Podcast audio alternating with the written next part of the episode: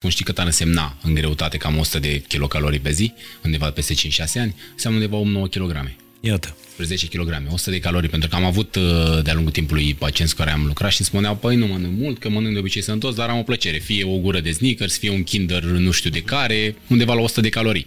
E, și 100 de calorii adunate în 5-6 ani înseamnă undeva la până la 10 kg și acum exact asta fiind 10 kg ale problema multora dintre noi. A slăbi sănătos înseamnă a slăbi un kilogram maxim pe săptămână. Deci este un lung, un lung proces foarte anevoios, prin care la care el trebuie să fie conștient. Nu, rezultate rapide nu înseamnă neapărat că identifici cu stil de viață sănătos.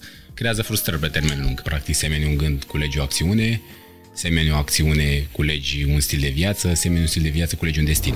Salut, sunt Mihai Morar, bine ai venit la un nou episod fain și simplu la începutul lui 2022. Încercăm să uh, ne respectăm promisiunea făcută încă de la început. Fain și simplu este un club pentru minte, trup și suflet. Și abordarea asta holistică a noastră ne obligă cumva să ne ocupăm așa cum am făcut și anul trecut la început, inclusiv de uh, starea noastră fizică pentru tot restul anului. Nu știu dacă face parte din rezoluțiile tale uh, de la începutul lui 2022.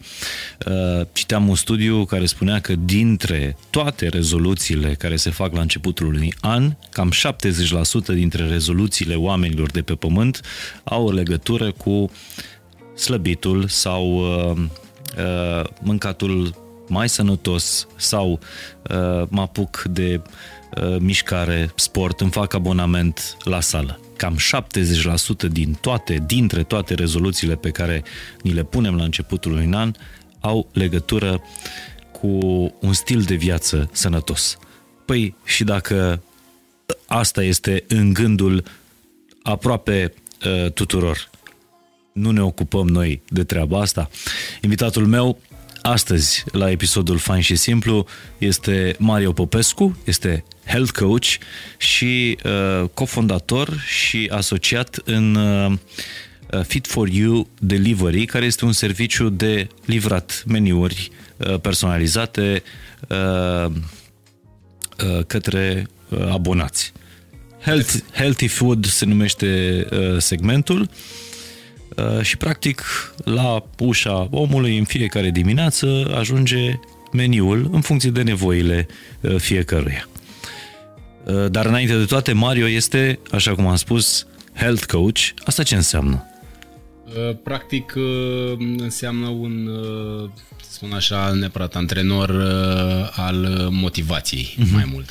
Antrenor al motivației în a stârni motivația în cei care își pun asemenea rezoluții despre care le, pe care le-ai amintit la începutul uh, uh, podcastului. Asta înseamnă că uh, ești și nutriționist, ai și da. diplomă de antrenor uh, exact, personal? Exact, exact. Tot, uh, am, uh, să spun așa, toată pregătirea în zona asta. Uh-huh. Uh, ca antrenor personal nu am uh, profesat niciodată, a fost ca o completare a studiilor. Sunt uh, nutriționist, inițial de aproximativ 5-6 ani de zile și la mine dorința asta de a deveni tehnician nutriționist a fost uh, o vocație pe care am simțit-o tot dintr-o rezoluție de asta la un început de an. Am spus, uite, vreau să fac ceva în direcția asta, să schimb lucruri, uh, am și pasiunea asta și hai să mă pun pe treabă. Tu neavând o poveste uh, dramatică, Uh, nu? Uh, ai, ai fost înainte uh, model, înțeleg? Da, da, da, am fost. Am fost adică ai arătat bine din totdeauna. Să știi că nu am arătat bine din totdeauna. Nu? nu, am avut o problemă când am avut, să spun așa, momentul ăsta de revelator, undeva acum 13-14 ani, la 21 de ani. Aveam câteva kilograme în plus, nu foarte multe, dar îndeajuns de multe că să mă deranjeze la vârsta pe care o aveam atunci, de 21 de ani. Uh, și am spus ce pot să fac în direcția asta. Am participat, participat, am participat atunci în perioada aceea la un uh, uh, show de televiziune, a fost un reality show, cred că primul de genul ce se... La ce reality? A, uh, Comandă România s-a numit. Așa. pe canal de a fost mm-hmm. primul mm, reality show de genul acesta și acolo am cunoscut uh, un uh, ne-am prietenit cu un, unul dintre participanți care mi-a devenit între timp și cel mai bun prieten Și a fost oarecum o sursă de inspirație pentru mine, că era cu sala, făcea sport, arăta bă, foarte bine uh-huh. și m-a motivat în direcția asta. Zis, bă, uite, ai, ne-am împrietenit, a fost o chestie așa, o chimie pe care am avut-o la cer concurs. Ne-am împrietenit, a fost singura persoană practic care am ținut legătura după ce ne-am plecat de la, după ce s-a despărțit reality show acela pe care l-am și câștigat de altfel. Uh-huh. Și am zis, uite că eu merg la sală, mergea pe vremea la ANEFS, la uh-huh. Sală știi? La Academia da, Națională de Educație Fizică da, și da, Sport. Ca sala aceea mm-hmm. jos, sala aceea jos, unde probabil a scos mulți campioni. Uite, eu merg acolo la sală dacă vrei să mergi cu mine. Am zis, da, hai că vreau să merg. Și așa a început uh, povestea în care m-am uh, în care am crezut, ca să spun, adică am vrut să fac ceva pentru, pentru corpul meu, pentru sănătatea mea. Și ulterior, văzând că fiind o fire ambițioasă în defel și având rezultate rapide, am intrat și în lumea asta a modelingului începem să facem și prezentări, să începem să facem reclame, să începem să facem ședințe foto uh, și practic asta a fost ca o cununare, sincer, nu neapărat că îmbrățișeam și mă vedeam făcând mm-hmm. asta, dar a fost o cununare a efortului pe care l-am depus și a schimbării. Adică răsplata exact, a fost sacrificiului pe care exact, l-ai făcut. Exact, am avut, pentru că până la urmă este un, uh, este un sacrificiu să începi să adopți, să ai un stil de viață sănătos, pentru că primul rând îți din zona de confort și după cum bine știm, creierul este cel mai bine zona de confort. Nu vrea schimbare. Pentru el înseamnă un efort, înseamnă un consum în plus de energie pe care nu-l vrea, nu-l acceptă. Și automat asta avem reticența asta spre a ieși din zona noastră de confort, avem reticență spre toate lucrurile care uh, ar provoca un uh, surplus de, de efort. Dar în momentul în care reușim apar și, apar și, apare și răsplata, că în primul rând ne simțim mult mai bine în pielea noastră, crește încrederea în sine și practic avem o mulțumire că am atins un obiectiv și practic e, știi, e uh, încântarea aceea, mulțumirea aceea, uite, m-am ținut de ceva. Uh-huh. Asta este foarte, foarte important.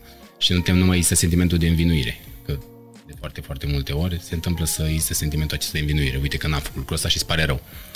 Uh, și eu cred în sentimentul ăsta de, uh, de auto-vinovăție uh, în momentul în care îți fixezi niște obiective mult prea uh, înalte. De foarte multe ori, la începutul anului, noi de-aia abandonăm foarte multe dintre visurile, rezoluțiile noastre, pentru că ne setăm niște obiective și uh, le fixăm ca rezoluții, doar le gândim și nu ne gândim cum să le manifestăm, cum să acționăm, cum să trecem la treabă.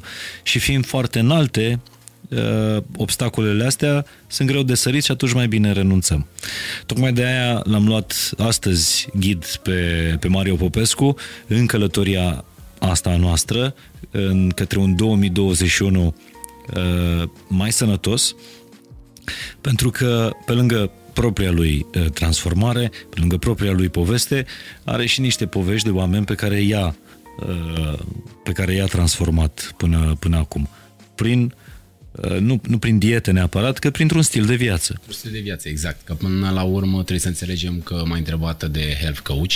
Uh, aici intervine, ca să spun așa, uh, îndemânarea și abilitățile unui health coach, exact în a explica unei persoane care vrea să îmbrățișeze un stil, să identifice mm-hmm. un stil de viață sănătoși, pașii corecți și realizabili pe care trebuie să urmeze. Aici intervine uh, o persoană care își face meseria așa cum trebuie, un health coach bun care își face meseria așa cum trebuie și care crede în ceea ce face și se, de- și se diferențiază de cineva care uh, doar vrea să obțină rezultate rapide. Și la mine de-a lungul timpului au venit persoane care mi-au spus vreau să slăbesc, vreau să arăt bine, dar le-am spus foarte, foarte important este să păstrăm niște pași corecți și ușor realizabili. Uh-huh. Dacă, de exemplu, ești o persoană sedentară care n-a făcut sport în fiecare zi, nu o să vin acum eu să spun trebuie să mergi de 5 ori pe săptămână la sală, că automat că va fi trecerea mult prea bruscă. Trebuie să o luăm treptat, la fel și cu alimentația.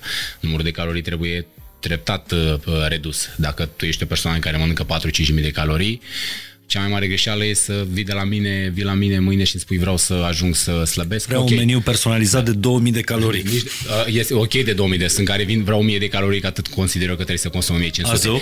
Da.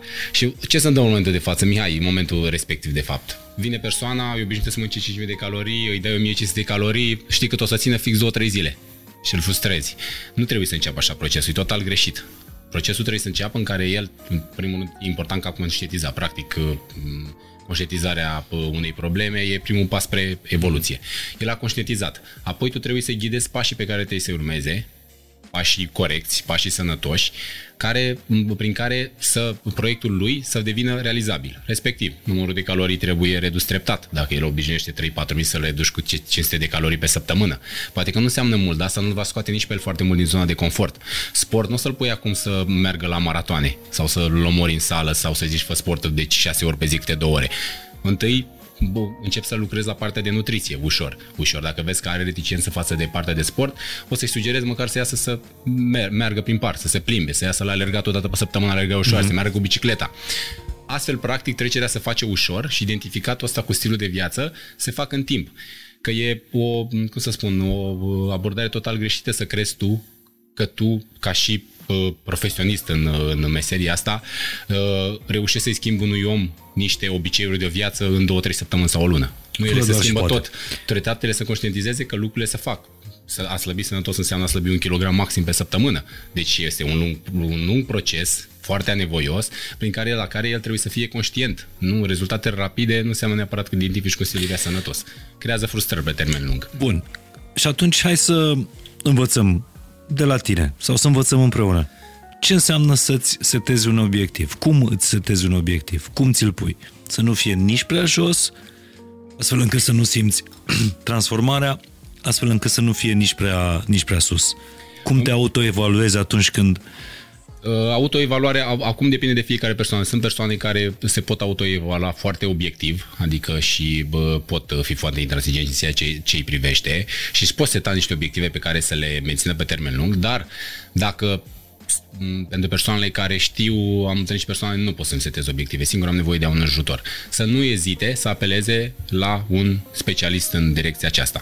Pentru că el îi va ghida pașii, nu neapărat că va face specialistul munca lui. Asta am să înțeleg, nu va face munca lui, dar el îi, va, el îi va ghida pașii, el va trezi în el dorința aceea de motivație, în primul rând, și în al doilea rând îi va arăta cum și în ce fel trebuie să arate un proces, uh, uh, să spun așa, Povestește, Sigur. povestește, Mario, te rog, despre cel mai puțin motivat om care a venit la tine. Că de obicei uh... venim la uh, astfel de, uh, de antrenori atunci când uh, pare că nu mai avem în jurul nostru sau în resursele noastre interioare uh, nici, nicio șansă. Da, exact. E un cumul de factori care, face, care fac ca o persoană să devină total demotivată. E un cum și de obicei factorii au legătură și cu planul emoțional, și cu planul spiritual, și cu planul fizic, că așa cum și spun de fiecare dată că sănătatea practic înseamnă un echilibru între aceste trei planuri, fizic, uh, psihic și emoțional. Uh-huh. La fel și uh, starea aceasta în care ești total demotivat, cauza este tot afectarea uneia dintre aceste trei planuri sau de obicei când este de motivație atât de puternică este afectat pe toate cele trei planuri. Uh, mai întâi de toate trebuie să au fost oameni care am întâlnit oameni în, uh, în cariera mea care erau foarte, foarte demotivați și erau la pământ din toate punctele de vedere toate cele trei puncte de vedere uh, și am reușit în cele din urmă să îi uh, să le trezesc practic uh, noi idealuri, că despre asta este vorba, noi ambiții, noi rezoluții uh, și sunt oameni de care sunt mândri de de față de modul cum uh, au evoluat. Sunt oameni care au îmbrățișat un stil de viață de la stilul sedentar de viață pe care îl aveau la undeva la acum 10 ani de kilograme foarte, foarte multe în plus, practic și hobby-uri în afara uh, zonei acestea de health și de mhm. well-being, uh-huh. au ajuns să fie oameni care se trezesc la 5 jumate și în momentul de față și alergă în parc, indiferent de anotimp. E foarte tare asta și bă, trebuie să înțelegem că ăsta e un drum, nu este neapărat uh, un mâine. Exact. Adică nu mă trezesc de mâine și le fac pe toate cele pe care le văd pe Instagram, nu știu, la David Goggins sau la Mario Popescu sau uh, la, la orice alt model pe care uh, aș vrea să-l urmez sau care aș vrea să semăn în vreun fel. Uh, deci cred că primul obiectiv pe care ar trebui să îl punem la început de 2022 nu este neapărat precum 70% din populația Pământului să slăbesc, să mă apuc de mișcare. Obiectivul meu este să fiu la finalul anului, dacă se poate, un eu mai bun. Asta înseamnă că o să încerc să adopt un stil de viață sănătos, asta înseamnă și kilograme minus eventual, sau mai multă masă musculară, dacă ești deja uh, fit, dar vrei să uh, vrei să pui niște masă musculară, asta înseamnă uh, un pic mai mult somn și mai sănătos, uh, nu știu, mai puțin carbo sau carbo sănătos, că Sau mai puține carbo, dulciuri. Că acum tot văd Exact. că uh, există diferite uh, diete, ca să spun așa, mi- minune care circulă pe internet, cu care eu nu sunt de acord, cu care nu am îmbrățișat, nu ne-am îmbrățișat uh, a le adopta, chiar dacă din punct de vedere comercial ele se vând foarte bine nici în ce, uh, di- fit ce, for diete, delivery. ce diete nu ai recomandat niciodată? Eu, nu- eu, în primul rând, ca să ne înțelegem, nu recomand ceva ce ar perturba echilibrul uh, organismului, ceva cu care noi nu am fost uh, obișnuiți. Dacă uh, eu presup, eu, asta este părerea mea, uh, tot ceea ce uh, presupune a scoate din alimentație o grupă de alimente, respectiv fie că nu mai mănânc sau de macronutrienți, fie că nu mai mănânc pro, uh, uh, grăsimi de obicei sau carbohidrați, eu nu le recomand. Nu le recomand pentru că suntem făcuți, tocmai de asta suntem făcuți și fiecare um, uh, macronutrient, fiecare de proteină, glucidă, gluci, glucide sau lipide are rolul lui în organism. Și nu, ai, nu faci bine să elimini, pentru că, uite, acum dau chiar exemplu de uh, dieta aceasta cu carb, keto, ketogenic. Keto. Da, ea funcționează foarte bine, dar trebuie să facem o deosebire între ceea ce înseamnă a slăbi și a slăbi sănătos, că sunt două lucruri total diferit, diferite.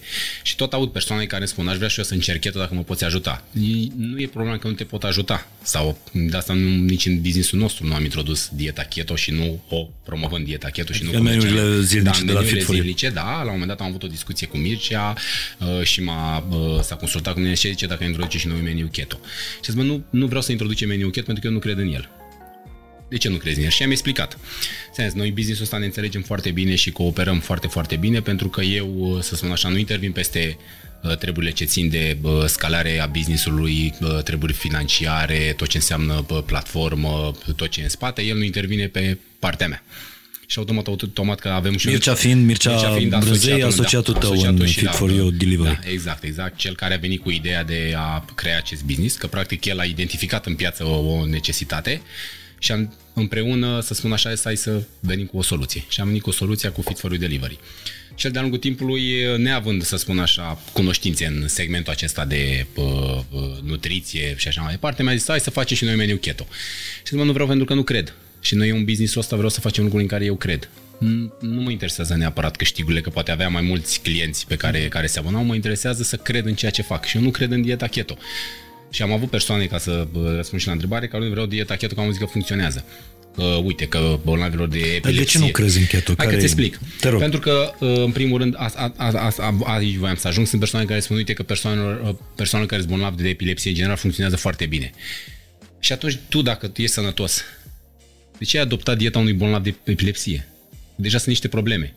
Deci el are niște probleme. Ok, că ai văzut cum dacă persoane care au de obicei diabet, el nu le mai mânca uh, nimic ce înseamnă carbohidrat uh-huh. cu indice glicemic ridicat. El are diabet. Nu trebuie să nu înseamnă că tu trebuie să mănânci lucrul ăsta.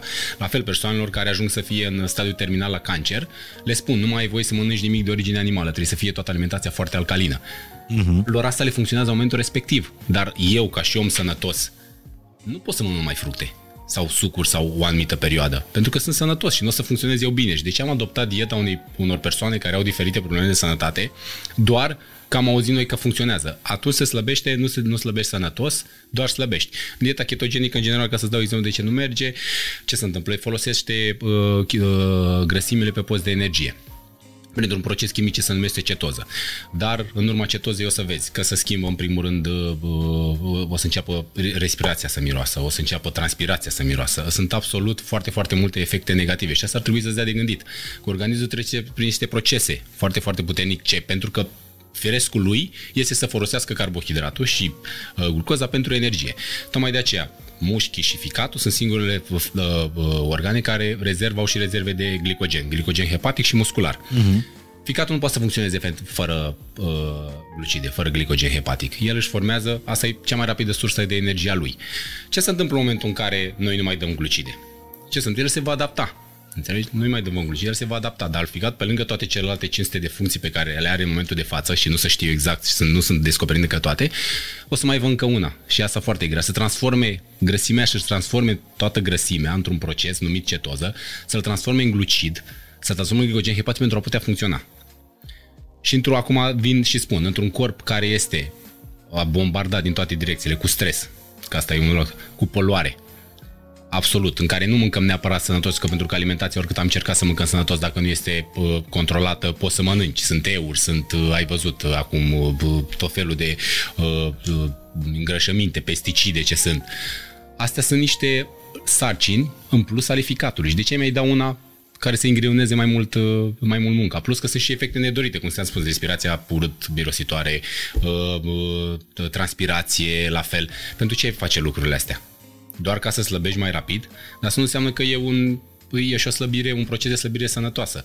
Asta ca să fac o paralele ca și cei care iau steroizi, știi? Vreau să mă duc la sală și pun mușchi. Ok, dacă te-a pus să mergi la sală, probabil dacă câștigi un kilogram de masă musculară undeva la o lună, două luni, să fii foarte fericit. Dar asta înseamnă cu foarte multă muncă să ai 8 ore de 7-8 ore de somn, alimentație exactă, hiperproteică, analize la zi, absolut tot trebuie să fie ca la carte ca să câștigi așa. Într-adevăr, e un proces, poți să scurtezi procesul. Este eroi și automat vei arăta mai bine, dar asta înseamnă că e o soluție. Asta trebuie să înțelegem. Mai ales pe termen lung. Mai ales pe termen lung, că toate soluțiile care au uh, uh, rezultate imediate, înțelegi, nu sunt pe termen lung uh, sănătoase. Așa cum se întâmplă practic în orice în viață. Nu știu, uite, orice clădire și o casă dacă vrei să o faci. Poți să o construiești într-o lună ca să-i dai o formă și să arate foarte bine. Asta nu înseamnă că dacă ea nu are o fundație în spate, dacă nu s-a muncit la ea, așa nu înseamnă că este și o casă care va rezista în timp. Deci ar trebui să ne gândim că până la urmă, corpul nostru este o casă în care noi uh, locuim. Exact și de care trebuie să avem grijă. Până asta. în ultima zi a vieții noastre de... și am vrea ca termenul ăsta de garanție să fie cât exact. mai... Uh... Că știi care e problema? Problema este că oamenii și noi, în general, credem că sănătatea ni se, sănătatea ni se cuvine. Și exact ea nu ni se cuvine. Exact ea e, sănătatea este aspectul față de care noi trebuie să acordăm foarte, foarte și să existe un sentiment de asta de, uh, să spun, conștientizare foarte puternic, că nu e ceva ce ne se cuvine. E ceva pentru care trebuie să depunem și noi niște eforturi, dar e ceva pentru uh, în, ale căror, ale cărei eforturi, depunerea, mm-hmm. îți dau satisfacție. Nu e bă, te identifica cu stil de viață sănătos, nu e că fericirea mea uh, este doar momentul în care o să ajung să dau 10 kg jos. Tot procesul în sine are o, un, o însemnătate și îți oferă un doze mai mici sau mai mari, fericire pe timpul zilei, stare de bine, încredere în sine și așa mai departe. Că și practic și tu, uite, dacă mergi dimineața să alegi, nu neapărat că mergi să alegi ca să slăbești, ci pentru plăcerea pe care ți-o dă activitatea în sine. Și da, ajunge plăcerea să... e adevărat că nu vine de la început și îți spun asta mai ales după ce am făcut o pauză aproape o lună și, și jumătate, având un decembrie nebun, sărbători de iarnă, uh, vacanță, uh, repunerea mea în funcțiune, ca să zic așa, în mișcare, uh, a fost cruntă încă de la început. Însă, cred că singura, și îți dai seama, mai ales pentru cine n-a făcut sport sau mișcare până acum și vrea și-a pus asta ca obiectiv în 2022. Uh, trebuie să fii, cred că în tot procesul ăsta, indiferent ce faci, trebuie să fii blând cu tine. Exact. Să te privești în oglindă și să-ți dai seama că nu ești perfect. Uh, și că o să ai zile când poți, zile când o să cedezi, uh, dar ca medie trebuie să fii cumva întotdeauna deasupra confortului tău. Exact. Și știu că asta este foarte greu, că cum am spus, asta, asta place creierului. Greu. Zona de confort place creierului foarte mult, pentru că el nu trebuie să depună mare efort în direcția asta și place creierului și ne, ne ține captivi și prizonieri acolo. Asta e cea mai mare capcan în care putem să cădem.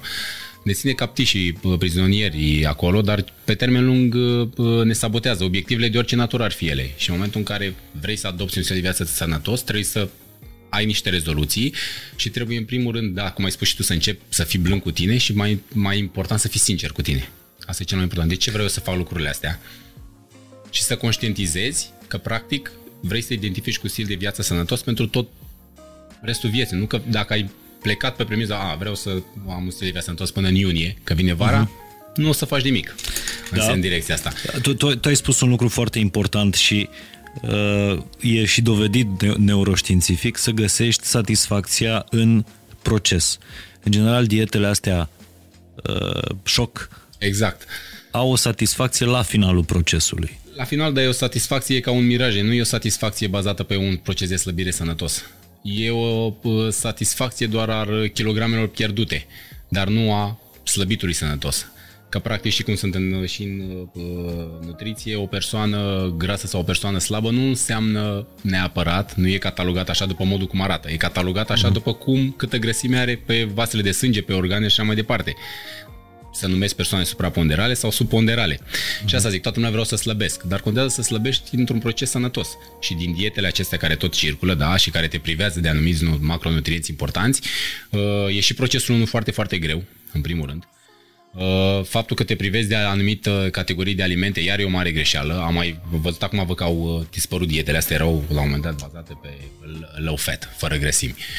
Ceea ce iar am spus tuturor, nu că vreau să mănânc grăsimi, grăsimile sunt foarte, foarte importante, pentru că e sunt, sunt vitaminele sunt liposolubile și hidrosolubile și liposolubile. Vitaminele mm. liposolubile, acolo ele acolo sunt sintetizate, la fel hormonii.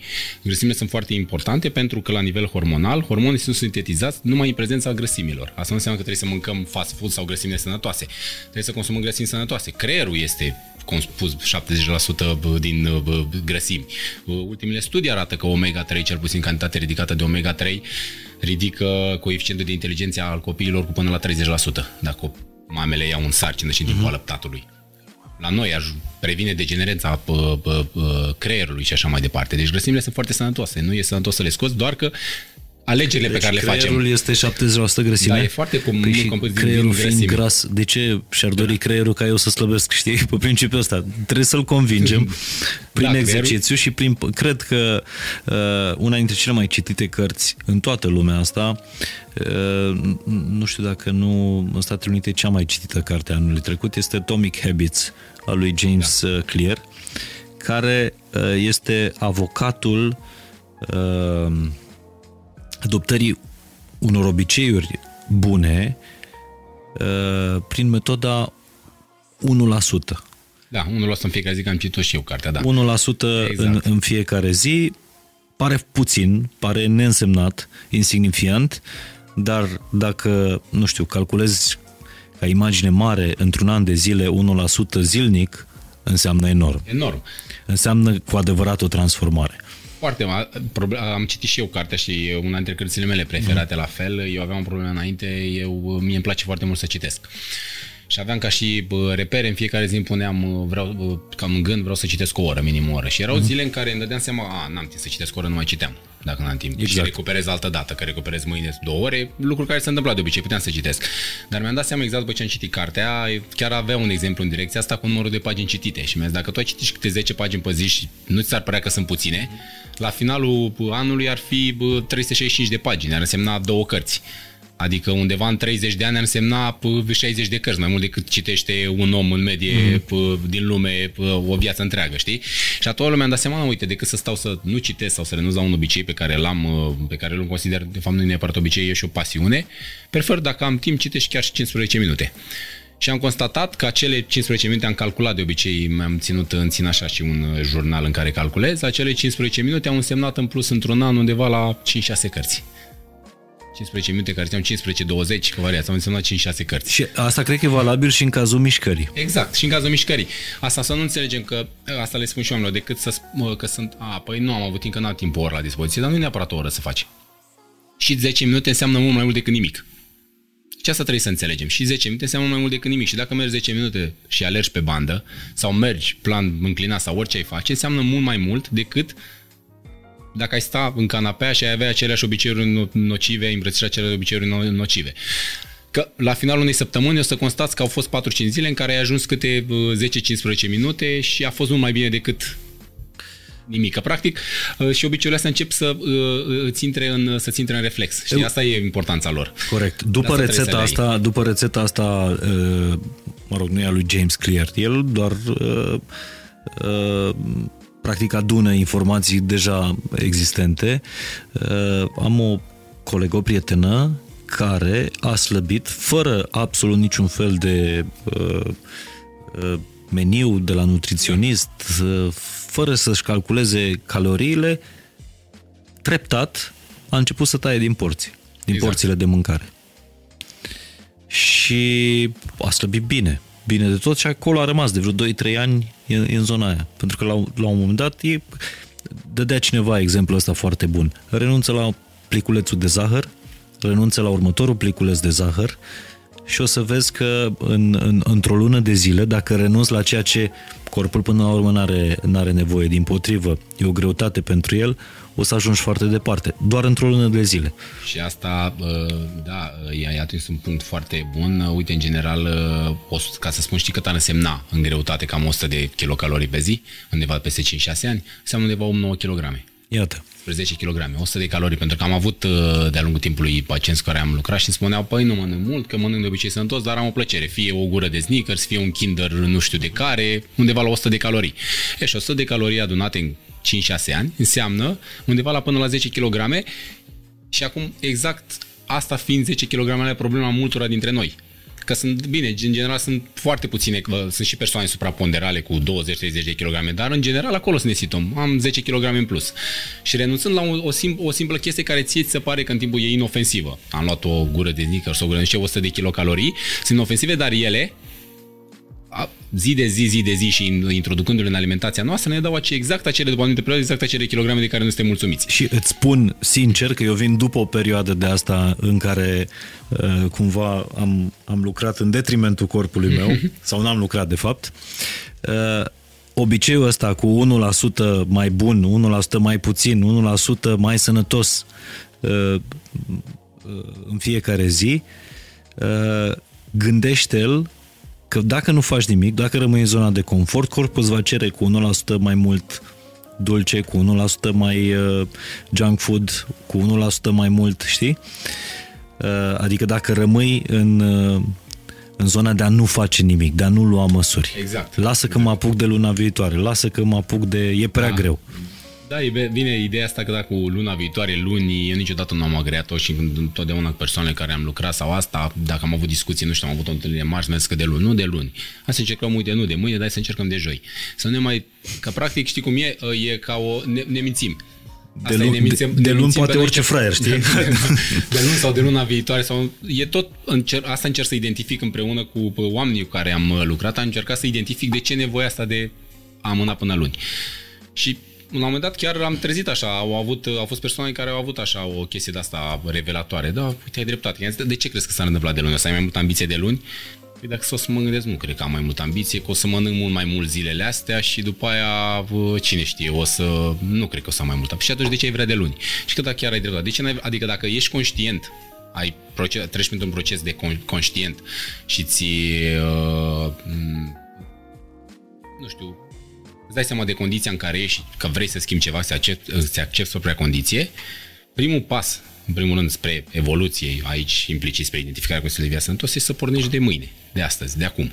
Pentru că nu vei face nimic altceva decât să-ți înrăutățești situația. Și au fost persoane, da, într-adevăr, care au trecut prin un... Au fost și mulți care au spus nu, las tot așa, dar au fost și persoane care au avut așa o chestie revelatoare, da, ai dreptate. Până la urmă, dacă tot vreau să fac chestia, de ce să mă apuc de acum? Și să mă apuc de luni, să mă apuc de marți, de ce? Pentru ce? Practic, tot un rău îmi fac singur. Mario, din experiența ta, care este cea mai bună motivație și când zic motivație mă refer la uh, momentul ăla dintre gând și acțiune. Ce îi face pe oameni să treacă la acțiune? E clar că nu ziua de luni, e clar că nu noul an și e din ce în ce mai clar că nici măcar imaginea de, de, de sine sau stima de sine după ce te uiți în oglindă și vezi că ai 5, 10-15 kg în plus. Ce face pe oameni să treacă la acțiune? Primul da, eu am și o vorbă, să spun așa, un moto care îmi place și bă, îl discut de fiecare dată că primesc întrebări ce, ce m-ar face de cum să devin motiva, motivat și exact de aici pleacă, cum ai spus și tu, că practic semeni un gând culegi o acțiune, semeni o acțiune culegi un stil de viață, semeni un stil de viață culegi un destin. Uh, practic, uh, trebuie să naști în oameni uh, dorința aceasta de conștientizare în primul rând și ei încep să fie motivați în primul rând când conștientizează faptul că sănătatea, cum am spus, nu e ceva ce li se cuvine. Eu chiar dacă de-a lungul timpului persoane care am lucrat am dat și niște exemple triste ale unor persoane care am lucrat de-a lungul timpului, dar au fost persoane cu care am lucrat, le-am folosit ca și exemplu, bine, fără nume, doar pentru a trezi oamenii cu care încercam să colaborez în realitate. Uh-huh. Și sunt persoane, am văzut de-a lungul vieții, persoane care erau în prima parte a tinereții, care regretau stilul de viață pe care l-au avut în momentul de față. exact așa, care exact regretau modul cum au, uh, și-au proiectat uh, prioritățile, modul cum s-au alimentat, modul cum au gestionat stresul, pentru că alimentația, trebuie să fim conștienți, este cauzatoare și este cauza majorității tipuri de, uh, tipurilor de cancer. E mult mai important alimentația decât bagajul genetic cu care venim. Că putem să venim cu o alimentație, să spun așa, cu un bagaj genetic nu foarte bun, respectiv să, nu știu, cum e, sunt mâinile proaste în poker, mâinile slabe în poker. Poți să ai o mână slabă în poker, poker dacă o joci bine, poți să ieși câștigător. Și la fel sunt persoane care poți avea un bagaj genetic foarte, foarte bun, ca o mână bună, dar dacă o joci prost, ai pierdut totul. Cam asta se întâmplă așa ca o extrapolând, asta se întâmplă și în uh, viața reală. Motivația trebuie trezită în primul rând de faptul că trebuie să arăți să ai muși, să fii uh, bine pentru nu știu cine, să arăți bine, să arăți slabă ca să faci poze, trebuie pentru sănătatea ta. Și să conștientizezi, cum am spus, că sănătatea e un echilibru între uh, cele trei planuri, fizic, uh, mental și emoțional și să încerci prin a adopta un stil de viață sănătos, nu doar că încep să de mâine să mănânc sănătos, trebuie să conștientizezi că ele merg mână-mână. Trebuie să uh, ai încep să schimbi și uh, stil, uh, pasiunile pe care le ai, hobby-urile pe care le ai, adică ele să te încurajeze spre un stil de viață sănătos. Nu știu, ar trebui să încep dacă nu schiezi, poate să mergi la schi, poate să faci alte sporturi, poate să mergi cu bicicleta, poate să, adică să încerci să faci acțiuni să schimbi din rădăcini stilul de viață, pentru că în general o persoană sedentară Rare sunt cazuri în care auzi o persoană sedentară, uite că îmi place să fac nu știu câte mii de sporturi, pentru că n-ar mai fi sedentară. Adică te încurajează, te, uh, cum să spun, și uh, ele, asta, uh, asta încerc să le, le explic oamenilor, că ele merg mână în mână. Și asta poate probabil s-a întâmplat și ție, asta mi se întâmplă și în momentul în care am și o perioadă de 2 trei săptămâni în care nu merg la sală și nu fac sport, nu trezește sentimentul ăla de responsabilitate și zic, hai că mai mănânc ceva, hai că nu știu ce. În momentul în care încep să faci și sport, încep să-ți respecti munca pe care o faci. Încet să-ți respecti, practic, am făcut sport, am fost azi la sală. Nu ne bate în joc de noi. Nu ne bate, exact. Încet să-ți trezească un sentiment de responsabilitate și de respect, în primul rând, față de tine. Și rare sunt cazurile în care să vezi pe merg la sală și mănâncă bine asta dacă, dacă nu au vreun cheat meal sau se întâmplă cheat day în ziua respectivă. Dar, în general, da, să zic, toate aceste trei planuri sunt foarte, foarte importante și omul când începe să ca să-i trezească motivat, trebuie să înțeleagă că trebuie să facă toate lucrurile acestea de odată. Dacă nu au mai avut tangențe nici cu sportul, nici cu mâncatul sănătos, le facem într-adevăr blând, e un proces blând și un proces treptat. Dar trebuie să conștientizeze necesitatea tuturor celor trei uh, aspecte, să îngrijească de toate cele trei aspecte. Știi ce cred eu? Că vorbim acum despre, uh, despre mâncare și o, o să intrăm apoi și în, uh, în, într-un plan de, de nutriție, ce, ce ne recomanzi. Eu cred că e, e clar că noi mâncăm ca să uh, ne ascundem, ca să ne mascăm niște probleme, ca să ne masc- mascăm stresul, da? ca să ne acoperim stresul. Dar, de fapt, mâncarea, pentru că atunci când mănânci compulsiv, uh, tu, de fapt, îi dai organismului un alt stres. Eu cred că mâncarea, și spun de uh, proprie experiență, uh, este o sursă de stres, nici nu ne imaginăm cât în cât stres se transformă mâncarea aia pentru noi. Exact, în primul rând să ne o preparăm, să ne o procurăm și în al doilea rând și de efectele negative și, pe care le are. Și după aceea să inclusiv să o digerăm, să, să digerăm. dormim prost. Da, să... exact, exact. Uh, ideea e felul următor, că într-adevăr problema cu mâncare și mâncat obs, uh, compulsiv este o mare problemă. Asta e iar o chestie pe care trebuie să un om, o persoană când trebuie să apuce de un stil de viață, un specialist identifică problema. Că sunt persoane, majoritatea persoanelor care au problemă greutatea, sunt persoane care în plan personal au anumite probleme. Sunt persoane care găsesc prin mâncare un mod de a refula obțin o recompensă rapidă, așa cum scria, zicea și James Clear în Atomic Habits, obțin o recompensă rapidă și oamenii care îi plac recompensele rapide dar trebuie să încercă să se debaraseze oarecum de obținerea acestor recompense rapide, să înțeleagă că rezultatele pe termen lung, asta cum spun, chiar mi-aduc aminte cum spunea în carte și mi-a plăcut foarte mult abordarea asta, că practic un obicei nociv ne oferă o plăcere pe scurtă durată. Că mănânc acum o prăjitură, că fumez o țigară, că nu știu ce, ai, că beau o cola sau cum știu, ai o plăcere de scurtă durată, dar pe termen lung îți sabotează obiectiv, oricare ar fi el. În schimb, obiceiurile pozitive, ele pe termen scurt sunt Uh, percepute ca niște uh, eforturi inimaginabile, că mi-e foarte greu și niște uh, procese de voință cu care ne luptăm pe termen scurt, dar pe termen lung ai satisfacția acesta a unui obiectiv atins. Deci este foarte important să identificăm pe ce fond vine această, acest mâncat. Pentru că foarte multe persoane cu care discut zic, da, pe fond compulsiv, sunt supărat, mănânc. Sunt stresat, mănânc. Dar nu, de, noi de cele mai multe ori nu conștientizăm de ce mâncăm. Da, da, adică da, da, da. A, aș vrea să faceți exercițiul ăsta. Când ați mâncat Exact asta un încerc. ecler ultima oară, de ce l-ați mâncat? Care e motivul? Exact. Asta, asta, asta încerc și eu să, să când, discut cu, când discut cu pacienții mei, asta încerc să le insuflu, să le trezesc, să, cum să-i trezesc la realitate, să gândească, să conștientizeze în momentul respectiv de ce mănâncă lucrul ăla. Și au fost persoane care, și eu am avut situații în care conștientizez că da, mie chiar nu mi-e poftă. De treaba asta. O mănânc doar prin prisma unui cadru social, că ești undeva, doar prin prisma unui cadru că o, o vezi tu ca pe o recompensă, că probabil și că tu ai, ca și mine, am o zi în care mănânc uh, de toate, să spun așa, sau jumătate de zi. Și atunci îmi dau seama, atunci am încercat să mă întorc către mine și să-mi dau seama, de, stai, de ce mănânc acum? Și îmi dădeam seama, nu că aveam poftă. Mihai, eu mâncam lucrurile alea pentru că aveam chestia, era uh, zona mea de răsplată. O consideram asta e ziua în care mănânc orice și trebuie să mănânc orice.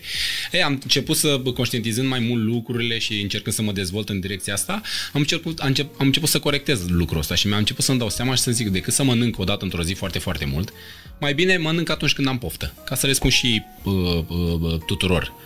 Important este să mă... Nu, uh, și de asta zic, un proces de slăbire sănătos presupune nu a te a mâncat dintr-o dată, uh, nu am, a scoate o grupă de uh, alimente din uh, dieta ta zilnică și așa mai departe. Înseamnă o conștientizare, în primul rând. Trebuie să acceptăm că așa cum, de exemplu, o masă nesănătoasă într-o uh, o masă sănătoasă, într-un stil de viață haotic mai cu junk food și dacă mănânci o salată cu somon, nu-ți va schimba starea de sănătate, la fel sunt, e și viceversa valabilă.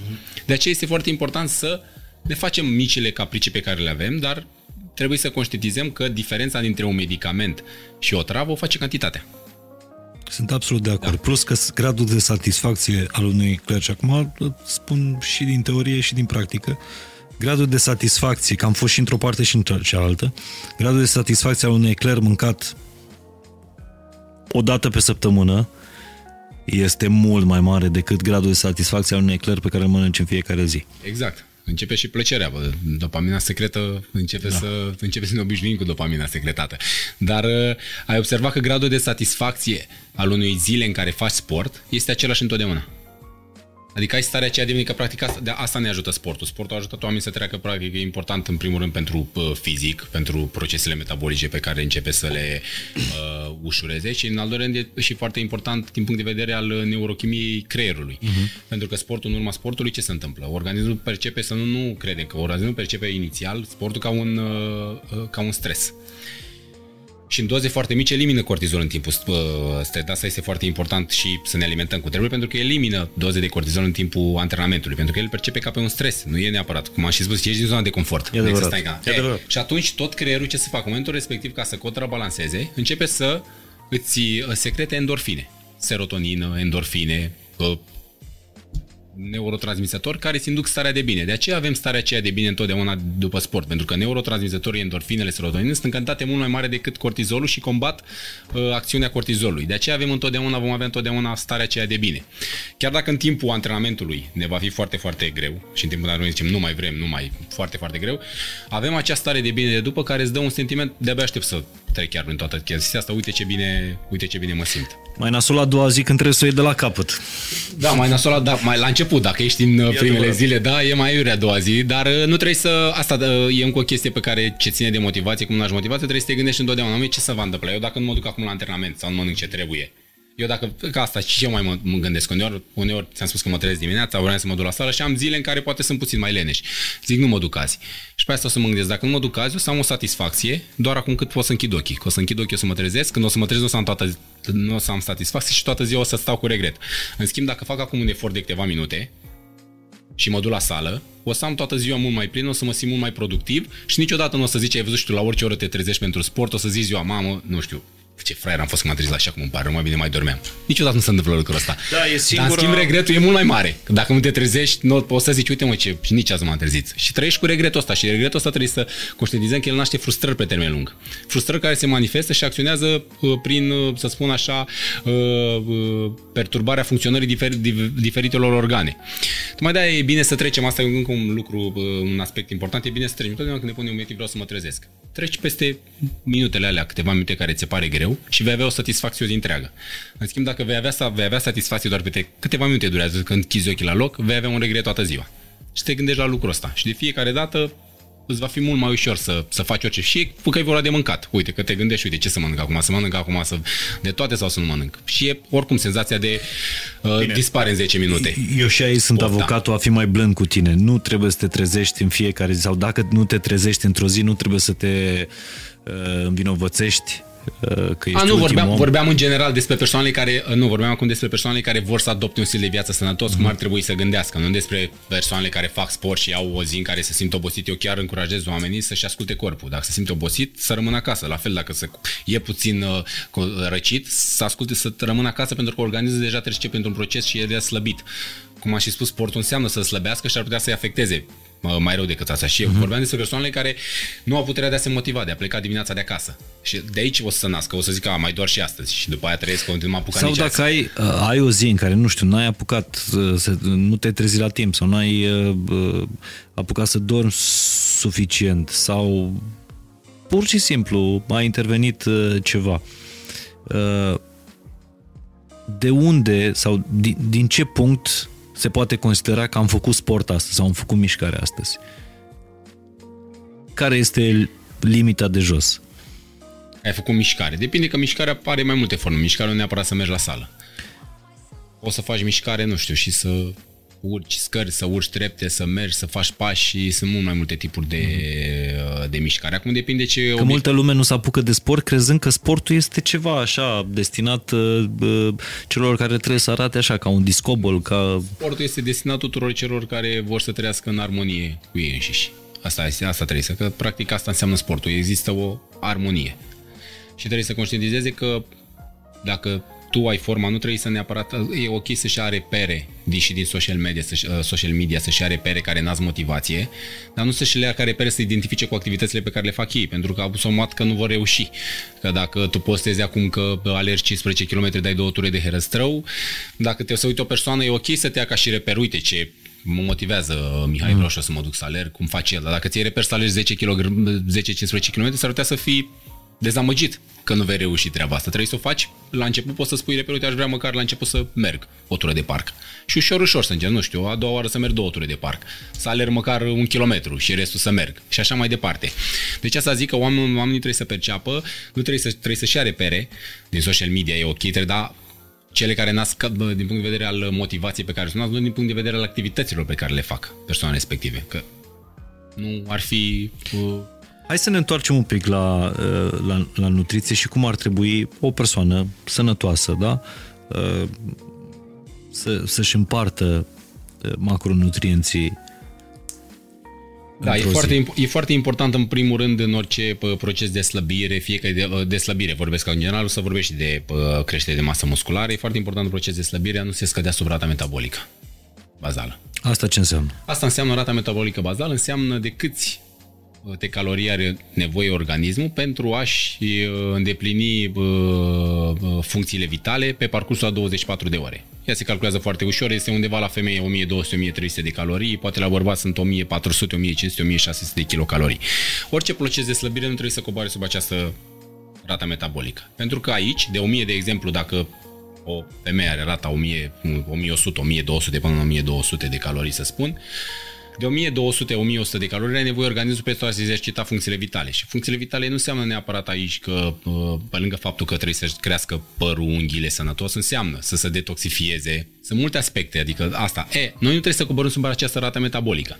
Ce se întâmplă? Pentru că rata metabolică, am consumat 1000 de calorii dacă am stampat 24 de ore fără să face nimic. Dar procesele care implică, procesele cognitive în general, înseamnă calorii consumate, 5, 6, 700 de calorii Plus că orice mișcare face, că faci și 300, 500, 1000 de pași pe zi, că urci scări și aici dacă stai la birou sau ești în birou, tot urci scările, cobori, mergi la masă. Înseamnă și acela consum caloric. Orice înseamnă consum de calorii, nu mai vorbesc de sport. Și undeva consumul caloric a unei persoane sedentare urcă la 800 de calorii minim. Deci, practic, ar trebui să începem să nu coborâm sub rata metabolică, să avem undeva de la 1000-1200 de uh, kilocalorii uh, pe zi. Apoi ar trebui să ne împărțim mesele în trei mese și două gustări. Asta este foarte important. Mesele să fie la ore, bă, să stabilim un program de luare meselor la ore cât mai fixe, astfel încât uh, să nu se, bă, să înfometăm uh, organismul. Ce se întâmplă în momentul în care am întâlnit persoane care au spus nu, că mănânc o dată pe zi slăbesc? Nu, total greșit să mănânci o dată pe zi. Organismul ce se va întâmpla? Va percepe, creierul va percepe perioada lungă în care nu-i dai să mănânce nimic, ca o înfometare. În momentul în care el percepe lucrul ăsta ca înfometare, el va scădea foarte mult rata metabolică. Deci va, el va trebui să intre într-un mod de supraviețuire în care ceea ce nu va considera el funcții vitale le va opri. Nu vom, gândi, nu vom gândi bine, la fel unghiile nu ne vor mai crește cum trebuie, părul nu ne va mai crește cum trebuie și multe altele. Adică aici intrăm într-o altă zonă pe care recunosc că mulți o îmbrățișează, vorbesc de fasting. Da, de da, postul da. intermitent. Uh, da, dar știi care e faza? Postul intermitent acum e de mai multe feluri. Poate să fie, am văzut și 24 uh, cu 24, care e cea mai uh, cruntă decizie pe care o, lua pentru, o poți lua pentru organismul tău. Dar dacă ia practic fasting dacă vine, să spun să fie un 12 cu 12 sau și 8, sau să spun 10 cu 14, ea este, de fapt, ăla este un stil de viață sănătos, ca să te explică. Dacă noi am luat prima masă undeva la ora 8 dimineața uh-huh. și ultima masă la ora 6 seara, adică undeva cu 3-4 ore înainte să dormim, practic e un stil de viață sănătos, nu neapărat un fasting. Acum depinde în ce direcție o să-l duci. Că ți am auzit și asta cu 24 de ore, eu nu sunt de acord neapărat cu fastingul acesta foarte, să mănânci doar 6 ore pe zi. Sau și să mănânci o dată pe sau zi. să mănânci o dată pe zi. Că știi care e problema? Oamenii, asta zic, din lipsă de informare, percep fastingul ăsta ca și o fereastră spre a-și face și alte pofte. Și am întâlnit persoane foarte multe care foloseau fasting mănânc 4 ore și mâncau toate prostiile în 4 ore. Păi am 4 ore și n se pot să mănânc orice, că oricum slăbesc. Dar nu slăbești neapărat sănătos.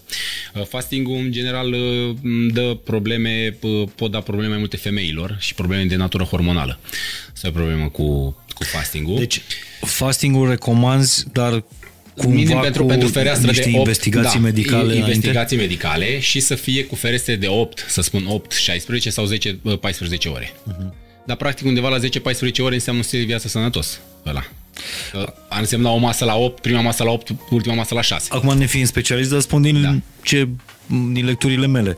Uh, sunt din ce în ce mai multe voci, uh, inclusiv în medicină, în care spun că organismul uh, are nevoie de niște șocuri. Nici prea mari, uh, dar nici prea mici. Niște șocuri uh, pe care tu să-i le dai, inclusiv uh, această scurtă perioadă de, să zicem, înfomentare, post. Uh, șocurile sunt date în primul rând prin schimbarea și de, uh, stilului de viață. Pentru organismul percepe asta ca un șoc foarte, foarte mare. Gândește-te că organismul se reface ca să înțelegi ce înseamnă șoc. Nu neapărat este de șocuri, dar asta organismul înseamnă, percepe uh, pentru organismul un kilogram, 2 kg pierdute, din punct de vedere hormonal, la o, la o greutate cât de cât optimă, nu vorbim despre supraponderali, el se reface într-o săptămână. Tocmai de aceea, la cei care slăbesc foarte, foarte mult într-o perioadă foarte, foarte scurtă, se îngrașă loc foarte repede. Pentru că e o dereglare hormonală extraordinară. Deci, deci el percepe ca o formă de uh, stres și ca un șoc și kilogramul a pierdut, 2 kg pe care tu le pierzi. Înțelegi? Într-un ritm, ca să zic așa, să spun așa, destul de rapid. Acum că am auzit, da, am auzit că vis-a-vis de fasting, am auzit că da, că oamenii înainte trăiau și mâncau o dată la câteva zile. Înțelegi? Și asta ar fi explicația. Dar trebuie să ne înțelegem, oamenii asta se întâmplă acum câteva mii de ani atunci ar trebui să ne întoarcem și noi în peșteri, să trăim în peșteri. Cum oamenii așa trăiau bine. Înainte și dormeau, atunci dormeau undeva la 10-12 grade sau la 6 grade. Trebuie să dormim în 6 grade, că așa dormeam. Nu putem să mai, adică trebuie să îmbrățișăm faptul că am evoluat într-adevăr, avem niște, uh, un, uh, să spun așa, uh, habitat genetic, cum s-ar spune, în care am evoluat de-a lungul timpului, dar am evoluat în condițiile trebuie să ne raportăm la condițiile uh, din ziua de azi în care putem să, în care trebuie să trăim și dacă uh, medicina și uh, nutriția și toate cele au evoluat atât de mult și sunt studii care spun că e foarte bine să ne, ca mesele să fie regulate pe tot timpul zilei și să nu existe neapărat perioade de înfometare, de ce să nu facem asta? Că până la urmă, deci practic, tu, tu, tu mergi pe... Uh, nu mergi pe înfometare. Nu pe înfometare, mergi nici pe măcar echilibru. pe uh, înfometare între mese, adică o ușoară merg. senzație da, de asta, foame. Uh, uh, ideea este în felul următor, că dacă noi o să vezi, uh, dacă noi o să avem uh, trei mese și două gustări undeva la undeva de 3-4 ore, și mâncăm în cantități rezonabile, că asta, de asta ți-am spus că dacă mâncăm la o masă 300, o friptură de 400 de grame și cartofi 300 de grame, nu o să mai, mai fie foarte de 3 ore. Nu mai trebuie gustare. nu mai trebuie gustare. Dar dacă ai mâncat cât ar fi p- p- p- indicat undeva la 100-150 de grame maxim și fără cartofi, doar cu salată, e posibil la 3 ore să începi înainte cu 3 ore și o să vezi că încep să, încep să simți senzația de foame. Creierul va percepe toate lucrurile astea și va învăța când trebuie să se alimenteze. De aceea, da, sunt, sunt uh, și eu de acord cu pauza aceasta între mese, dar sunt de acord cu pauza între mese noaptea. Dacă noi avem ultima, și de asta spun, uh, undeva masa, ultima masă ar trebui să o luăm cu 3-4 ore înainte de somn. Acum depinde și de perioada, uh, asta încerc să explic tuturor, depinde de nivelul de activitate fizică pe care îl avem. Că dacă sunt persoane nocturne și mergem la sala la ora 7, nu o să mâncăm la ora 6, știi? Dacă suntem persoane care se, se trezesc dimineața, au prima, foarte multă activitate în prima parte zilei, fac sport, putem să avem ultima masă la 8. Uh-huh. Deci dacă tu ai ultima masă la 8, cu 3-4 ore de să mergi și ai prima masă la 8 dimineața, deja este 12 ore în care tu nu mănânci. Tu ai 12 ore în care tu mănânci. Este de o fereastră și nu e o fereastră scurtă. Dar uh, să, să sar peste micul dejun? Acum știi cum e. Uh, uh, din punct de vedere al specialiștilor și eu consider că nu e bine. Eu poate am și o părere, sunt puțin subiectiv, pentru că eu nu pot să nu mănânc dimineața. Uh-huh. Dar acum e foarte, foarte important în orice proces de slăbire și de oricine ar fi asistat el sau de stil de viață sănătos, să discuți cu să, oamenii să înțeleagă că trebuie să discute cu specialistul lor și el trebuie să fie și el la rândul lui blând și înțelegător cu ei. Pentru că tu, eu, tu ești și trebuie să-ți asculte foarte mult organismul.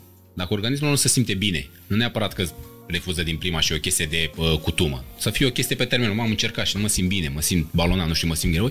Nu are rost să forțeze, pentru că așa funcționează. Oamenii sunt, suntem atâtea miliarde de oameni și toți suntem diferiți, funcționăm diferit. Ce mie ce ție nu-ți place, mie uh-huh. nu-mi place și tot așa. Uite, sunt persoane care nu ar suporta să trăiască dimineața la 5-6 dimineața, că așa funcționează, nu funcționează bine. De acord, sunt persoane da. care lucrează noaptea, eu nu aș putea să lucrez noaptea. Asta nu înseamnă că e bine sau e rău. Atâta timp cât omul respectiv funcționează în parametri și da, uite, ok, nu mănânc micul dejun, cam cunosc persoane care sau am lucrat cu persoane care mi-au zis nu pot să mănânc micul dejun, vreau să merg la sală. Nu e neapărat indicat să faci efort, acum depinde de ce obiective ai, dar pe termen lung, dar dacă tu te simți mai bine și nu-ți face bine să mănânci dimineața, nu mânca dimineața atunci. Dar nu încerca să, dacă nu mănânci dimineața asta, să faci în tot timpul zilei să fie haotic. Că sunt persoane care, ok, acces sau nu mănânc dimineața, prima masă la cât vrei să o ai. Nu știu, vreau să mănânc prima la 12. Ok, și începem de atunci să avem până la ora 8 seara un stil de viață sănătos, să mănânci sănătos.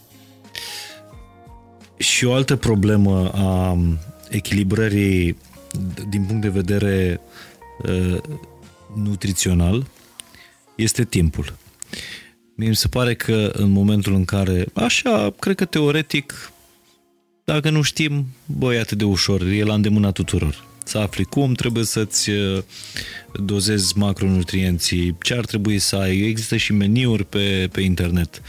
Doar că avem din ce în ce mai puțin timp sau scuze, uh, e din ce în ce mai greu să ne procur, nu să ne procurăm mâncare, să uh, ne asigurăm mâncare, hrană gătită. Da, uh, da timpul gătită este, de noi. Gătită de noi. Timpul este cea mai prețioasă resursă după cum bine știm și ar trebui să avem foarte, foarte mare grijă de ea și da, într-adevăr este o problemă în momentul de față a devenit atât de uh, prinși în tot ceea ce facem că nu mai e doar o lipsă de timp și să ne procurăm, a devenit o lipsă de timp pentru mulți și să mănânce. Asta e o mare problemă. E adevărat. Asta, asta e o mare problemă. Lăsăm tot procesul acesta de a-și procura, chiar și a coborâ până uh, jos la supermarket să-și ia ceva să-și facă și să mănânce. Nici să mănânce nu mai au timp și asta este o mare, mare problemă. Uh, aceasta a fost și, uh, să spun așa, main core-ul business-ului nostru, să livrăm meniuri sănătoase zi de zi, practic livrăm timp și sănătate. Acesta este și motoul nostru livrăm timp și sănătate, să încercăm să livrăm și mâncare gustoasă, cum am și spus, nu merg foarte mult pe echilibru și în atingerea obiectivelor contează ca toate grupele de alimentare să fie incluse într-o dietă și omului să și placă ceea ce mănâncă. Întotdeauna e foarte, foarte important să m- spună, nu știu, uite, îmi place asta, nu-mi place asta, ca eu să mă leg ca să am, ca, să am, ca punct de plecare ceea ce îi place, ceea ce nu-i place. Asta am încercat să bă, relevăm și în business-ul pe care l-am, pe care l-am creat. Practic să livrăm timp și sănătate, să livrăm mâncare pe lângă faptul că vei obține niște bă, obiective pe termenul pe care ți le, ți le impui, să ai și satisfacția mâncării, să ai satisfacția, plăci, să ai satis, să-ți rămână satisfacția de a mânca în continuare, că este un lucru foarte important, pentru că mâncarea nu este, da să zic, nu e, a mânca nu este doar un fenomen fizic, este și un fenomen social. În general, mâncarea, în general, oamenii, o masă, când atunci când se apropie oamenii foarte mult și de aceea este bine să existe armonie din toate punctele de vedere. De aceea este bine să existe armonie între ceea ce vrei să obții pe termen lung, între armonie în farfurie, să-ți placă ceea ce mănânci, să-ți placă compania și așa mai departe. Și tocmai de asta am încercat să facem în acest business. Am încercat să livrăm meniuri, livrăm meniuri sănătoase zi de zi, uh, gustoase. Uh, asta a fost și ideea pentru care, să spun așa, acum ni s-a alăturat și Roxana uh, proiectului, pentru că vrem să ridicăm Vorbești de, de uh, Roxana Blenche, nu? Da, care, da. care ați numit-o șef da, da, da. E noul nostru, e noul nostru, da, noul an vine cu vești bune, e noul nostru șef uh, și sperăm că cu siguranță va veni uh, cu experiența ei ne va ajuta să dacă până acum am avut cea mai sănătoasă 100% mâncare mm-hmm. din, uh, din piață, să o avem și cea mai sănătoasă și cea mai gustoasă mâncare. Aș vrea să vorbesc un pic despre meniurile astea uh, sănătoase, nu? Da. Pentru că asta vindeți uh, voi, practic, o economie de timp și niște meniuri uh, sănătoase, personalizate pe nevoile exact. uh, fiecăruia. Că vrei să slăbești, că vrei să te menții. Exact. Uh, există, am foarte mulți prieteni care, uh, care comandă, care uh, și păreri diverse. Inclusiv eu am, uh, am perioade când, uh, când folosesc serviciul ăsta de, de livrări. Și există tot felul de prejudecăți. Una dintre ele este, da mă, dar nu e ca acasă, nu e ca și cum ți-ai face tu. Unii vorbesc despre gust, alții vorbesc despre uh, cât de sănătoase poate să fie. N-au cum să fie mai sănătoase decât alea pe care mi le fac eu acasă.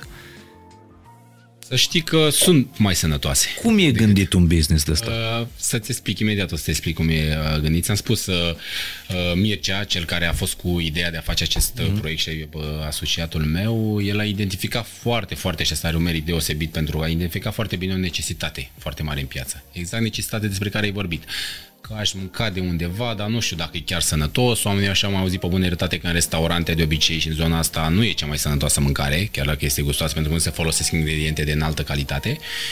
Și Mircea a identificat necesitatea asta și a spus, băi, să facem ceva prin care să livrăm un, o soluție.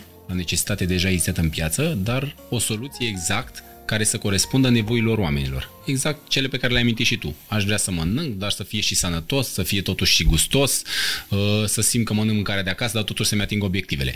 Exact asta am făcut. Asta am făcut. Noi de-a lungul timpului am încercat în primul rând să educăm o piață încă virgină în, uh, în domeniul ăsta. Nu avem neapărat cultura asta nutrițională. Suntem probabil în uh, curs de a ne o însuși. Uh, Bucureștiul, să spun așa că și orașele mari din, din provincie sunt mai conștiente de treaba asta. Dar în provincie încă sunt probleme în a conștientiza importanța nutriției și practic asta am făcut. Hai să facem ceva în care să livrăm și sănătate, livrăm și timp și oamenii să bucure de gustul, de gustul mâncării. Într-adevăr, e un serviciu de delivery. Practic, noi livrăm trei mese și două gustări sau în funcție de la meniurile vegan, alcalin și alcalin, uh, la meniul alcalin detox și master detox, uh, preponderent sucuri. Uh-huh. Adevăr, primești mâncare, o primești în caserole, trebuie să o încălzești sau o poți mânca rece. Avantajul nostru în piață este că ceea ce creăm noi se poate mânca foarte bine și rece pentru că nu prea folosim, adică nu folosim carne grasă. Și de obicei grăsimea mm-hmm. în exces e cea care pă, spune piedicii a mânca un aliment rece. Dar există varianta de a încălzi mâncare, există varianta, noi livrăm în momentul de față în caserole de bă, cea mai bună calitate, cele mai calitative din piață, se poate încălzi la cuptor de, cu microunde fără absolut niciun fel de problemă și practic mâncarea este, să spun așa, pe lângă faptul că este sănătoasă, este atât de bine gătită, că nu vei simți gustul acela de mâncare reîncălzită. Mm-hmm. Că, știu la, că știu care e problema multor, că sau chestia de mâncare reîncălzită. Nu vei simți gustul acela de mâncare reîncălzită.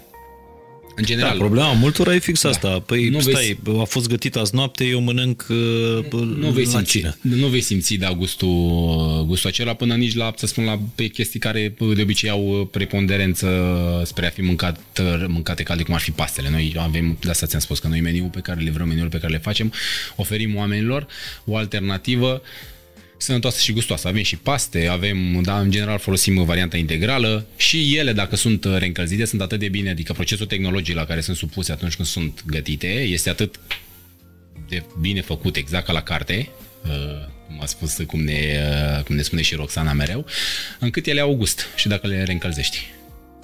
Deci cumva nu exact când, când ați făcut bucătăria pentru Fit for You uh, Delivery, nu e bucătăria unui restaurant nu. gândit uh, scoatem acum din bucătărie, în, 20, în 5 minute va fi mâncat. Nu. Este a fost ideea acestui business, uh, ideea noastră, ideea lui Mircea a fost de la bun început uh, ca ea să fie o bucătărie, ceea ce facem destinată exclusiv livrărilor. Și automat atunci și dinamica procesului tehnologic al uh, fiecărui fel de mâncare este puțin schimbată. Îți dau un exemplu ca să înțelegi despre ce vorbesc. De exemplu, pastele, probabil ca să fie al dente, ar trebui să fie fierte undeva la o minută la restaurant. E, la noi nu sunt gătite la o minute, pentru că dacă le îngăti la o minută, ajunge la oamenii farfurie terci. Ele sunt gătite undeva la 2-3 minute, sunt apoi bă, puse în mașină de gheață sub jet cu de gheață și în gheață, astfel încât ele își păstrează consistența, își păstrează bă, bă, compoziția bă, cât mai firească față de gustul ei natural și în momentul în care tu le încălzești o să fie exact, zici că au fost, atunci, au fost atunci făcute. De asta spun că procesul tehnologic diferă și asta dacă am stabilit niște, am stabilit niște bă, repere, ca să spun așa, ca bucătăria să fie destinată exclusiv delivery și în zona asta, automat și procesul tehnologic și aparatura pe care o avem în bucătărie a fost destinată acestui obiectiv. Dar cât de atent sunteți la, la ingrediente? Extraordinar de atenție. În primul rând, folosim mai ingrediente de origine integrală. Majoritatea ingredientelor de origine vegetală sunt și bio și asta ne diferențiază în piață. Este un aspect foarte, foarte important pe care Mircea mizat foarte mult pe mine, n-a putut decât să mă bucure acest lucru. Ingredientele de origine vegetală sunt bio. Suntem foarte atent în primul rând la valorile nutriționale și calitatea nutrițională a ingredientelor pe care le introducem. De exemplu, nu introducem paste din făină albă, mergem numai pe făină integrală. Orezul pe care folosim e orez roșu integral, orez brun integral. Într-adevăr, asta ridică puțin costul de producție al meniurilor, dar după cum ți-am zis, trebuie să facem ceva, să am zis și lui Mircea, vreau să facem ceva în care eu să cred cum ți-am zis cu diet, meniu keto. Mi-a spus, hai să facem meniu keto, văd că e la modă, ce părere ai? Că din punctul de vedere, așa cum ți-am spus, cum și eu îl întreb cu chestii, ne consultăm, ce părere ai? Și am zis, nu sunt de acord. Nu pentru că eu nu cred în el și nu pot să promovez ceva chiar indiferent de ce, să spun așa, satisfacții financiare mi-ar aduce pe termen lung, că, nu știu, ar crește business-ul, ceva, nu mă interesează. Da, uite, o altă legendă e faptul că uh, cât de mult își poate păstra mâncarea valorile nutriționale, nu știu, la 12 ore după ce a fost gătită. Ea își păstrează valorile nutriționale. Își păstrează, depinde cum este gătită. Asta zic. De asta zic că procesul tehnologic este puțin diferit. Okay. Așa cum este și la legumele, legumele verzi pe care le folosim sau uh, cum ar fi brocoli, cum ar fi fasolea verde. Ele își păstrează atâta timp că noi ți-am spus, noi nu le gătim. Procesul tehnologic diferă puțin față de cum ți-ai gătit tu în casă. La procesul tehnologic, de exemplu, la legume cum ar fi la brocoli, e prin blanșat. Practic noi introducem, le introducem 30 de secunde în apă fierbinte, apoi le introducem imediat sub jet de gheață. Și ele își păstrează. O să-și păstreze și culoarea verde aprins și își păstrează și proprietățile. Deci, ea spun, contează foarte, foarte mult cum sunt, uh, cum sunt gătite și la ce proces tehnologic sunt supuse. Și respectăm acest lucru cu foarte, foarte multe... Uh, de asemenea, carnea este gătită sub vid Sous vide este o tehnică, nu știu dacă ai auzit, Am auzit, care da. carnea este gătită în loc de 40 de minute, este gătită 5-6 ore.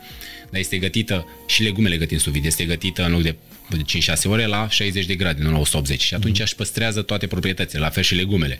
În loc să le gătim undeva la 10 minute, le gătim 2-3 ore. Și ele își păstrează peste 90% din proprietăți. Da, ați calculat vreodată cam cât timp poți economisi Multă lume zice uh, ok, n-am timp, dar pe de altă parte, oare nu sunt prea puțin, uh, prea, prea comod ne, negătindu-mi?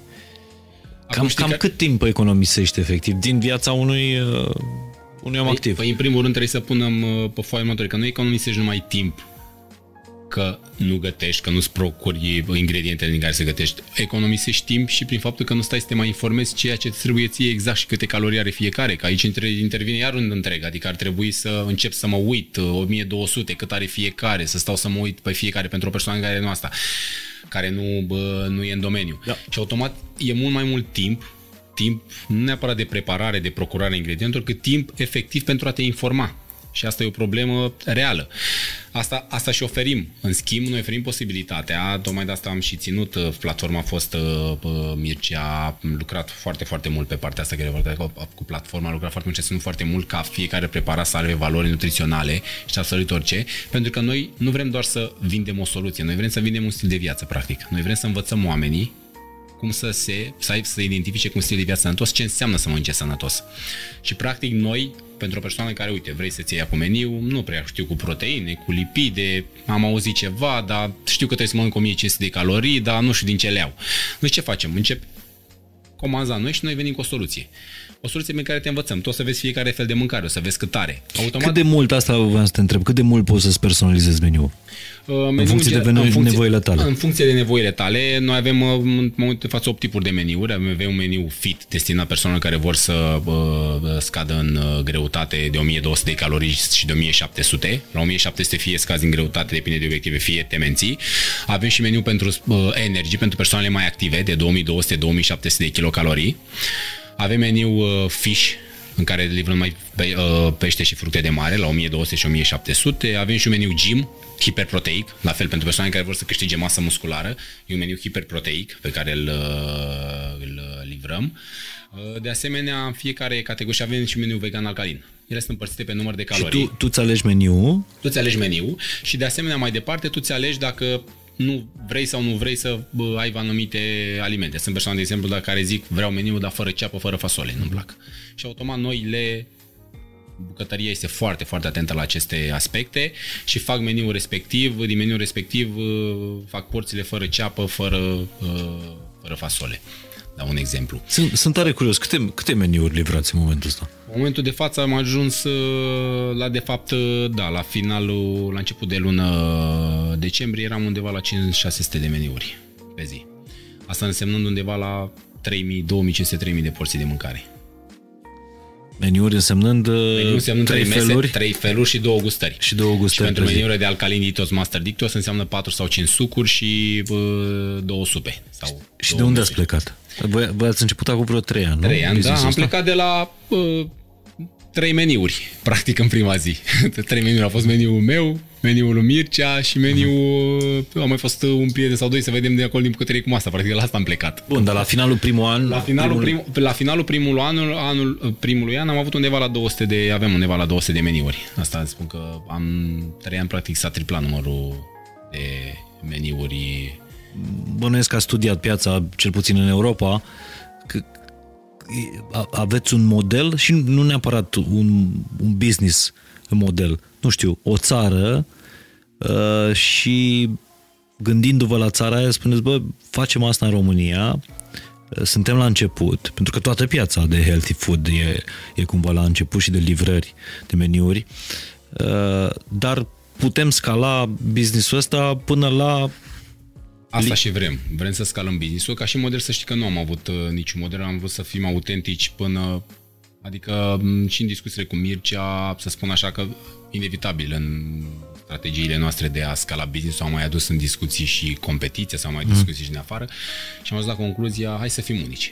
Hai să facem noi un proiect, să spun așa, după chipul și asemănarea noastră, cum considerăm noi, uh, tu după ce consideri tu că ar merge din punct de vedere, care sunt strategiile pe care ar trebui să le aplicăm din punct de vedere al scalării business-ului, pentru că ești mai competent în direcția asta, eu din ceea ce consider că ar trebui din punct de vedere nutrițional și cum ar, ar trebui să văd uh, partea de meniuri, cum ar trebui să fie structurat un meniu, uh, ce uh, abordare trebuie să avem și așa mai departe. Și să fim unici, autentici. Asta, asta, pe asta mergi de prima oară. Nu știu, dar aveți date, uh, nu știu, din țări europene cam cât e piața de, de healthy food acolo? De... E mult mai dezvoltată ca la noi. E mult mai dezvoltată ca la noi, dar nu e neapărat un reper în momentul de față, pentru că la ei, pe lângă faptul că e dezvoltată, dezvoltată piața de healthy food, au și alte obiceiuri. Uite, de exemplu, dacă ne uităm în țări precum Italia, în Italia, Spania, e obiceiul la masa de prânz să iasă efectiv la masă și nu neapărat într-o cantină asta. E adevărat. E o plăcere pentru ei.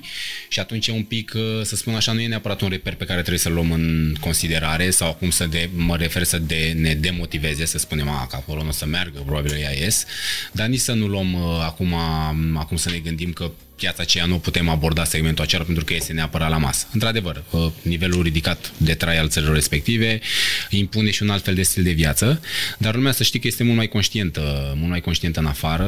Noi chiar am studiat și niște rapoarte și vis-a-vis de activitate fizică, în care spuneau că România este pe penultimul loc la uh, prezența în sală al oamenilor se referea din punct de vedere al membrilor care își cumpără abonament. Deci abonament, cam câți români au abonament Sub la 3%. Un club? Cât? Sub 3%. 3%. Și în cont că în țările Europa? nordice, țările nordice unde e, sunt peste 80% și undeva media europeană 50-60%. între 40-60%. Țările nordice sunt Cumva o, o piață virgină încă la da, noi. în cumva e o piață virgină la noi și în Bulgaria, cum e virgină din mai multe puncte deci de vedere. doar Bulgaria e, uh, doar Bulgaria e sub noi, da. Doar abonamente, La da. abonamente, da. Doar Bulgaria e, sem- e sub noi, dar e o piață foarte virgină, dar din păcate e virgină din nu neapărat din uh, în sensul pozitiv al uh, exprimării. Nu mai, nu mai știu, cred că un euro, eurobarometru de acum 3 ani, cred, unul dintre ultimele, uh, cred că 60-70% dintre români nu fac mișcare absolut deloc. Absolut deloc, da. Și peste 80% nu citesc cu carte în timpul unei ani de zile. O avea De asta legătură zic- sau nu? Acum, na. Cu siguranță există o legătură. Tocmai de asta spuneam că sănătatea înseamnă dezvoltare pe toate cele trei planuri. Și cu toate astea, noi suntem la Fain și Simplu, care e un club pentru minte, trup și suflet. Încercăm să ne ocupăm de, uh, de fiecare, nu neapărat în parte, ci uh, în același uh, timp. A- Ați văzut că au legătură, poate și cititul de carte, cu Legătură, că practic înseamnă informare. mișcarea. Asta înseamnă că practic de asta suntem privați de informație. Că nu ajunge, ajunge informația corectă la noi, ajunge informația um, prin uh, activitățile pe care le îmbrățișăm și hobby-urile pe care le îmbrățișăm zi de zi. Uh, practic alegem ce informație să ajungă la noi. Uite, uh, și vorbesc acum de prietenii care uh, au avut sau au abonament la uh, meniurile astea uh, personalizate. Uh, mulți îmi spun bă, e foarte ok, dar la un moment dat am nevoie să m- se mai schimbe meniul. De asta, am- de asta vine Roxana la noi. Roxana Blenche. Da, de asta vine Roxana Blenche, exact din Să umble la considerarea gust. asta.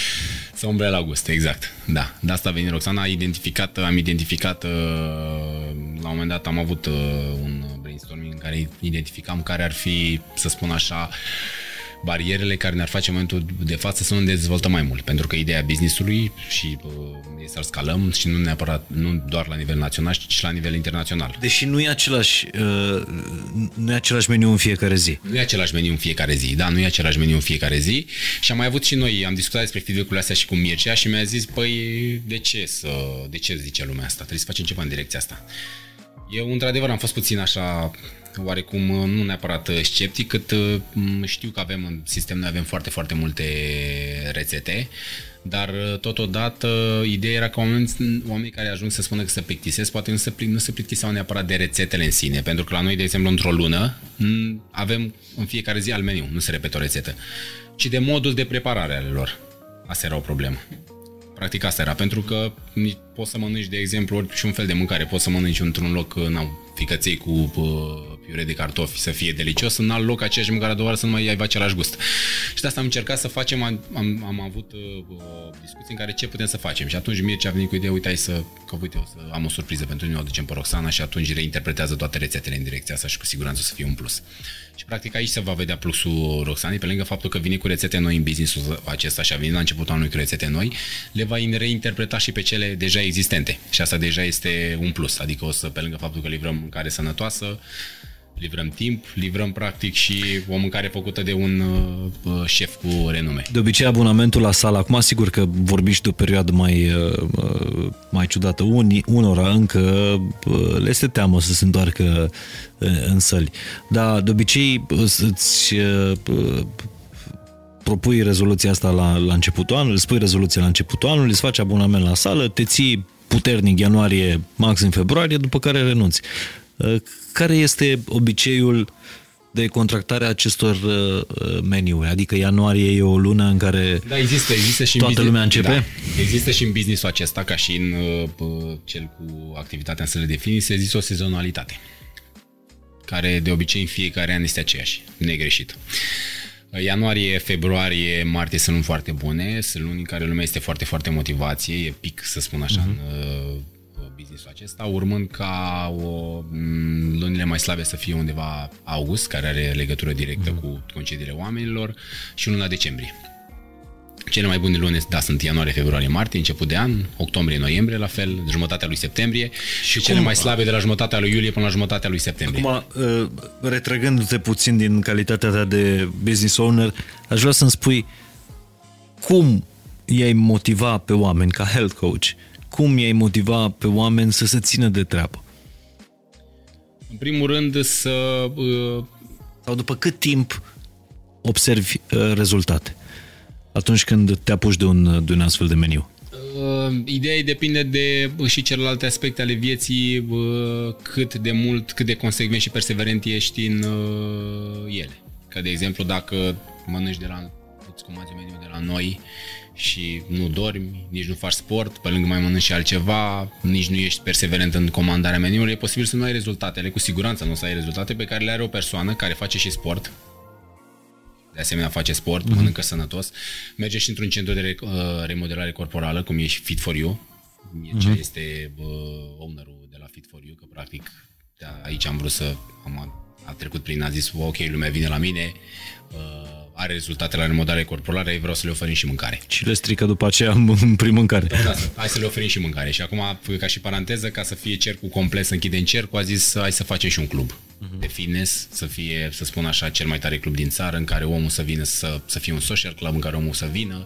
să se relaxeze, uh, în care să vină să aibă, să fie o sală în care să-l primească cu brațele deschise, să facă activitate fizică, să relaxeze, să aibă uh-huh. și acces la aparate de remodelare corporală și urmează să în Herăstrău. Uh, clubul să devină a, fostul, fostul Le Club. Club, da. Fostul Le Club urmează să-l Tare. deschidem probabil undeva în două, trei luni de zile. E un, Va fi e o un loc surpriză. frumos care merită să Un loc fie frumos. reînviat. Reînvia, exact asta vrem să facem, reînviat, indiferent de, într-adevăr, trebuie alocate niște resurse foarte, foarte mari, dar uh, credem în uh, misiunea noastră. Bun, și Practic acum asta- înt- întorcându-ne, Da. uh, cum, uh, întrebarea era uh, cum îi spui unui om sau cum, cum îl faci pe un om să se țină de treabă sau după cât timp?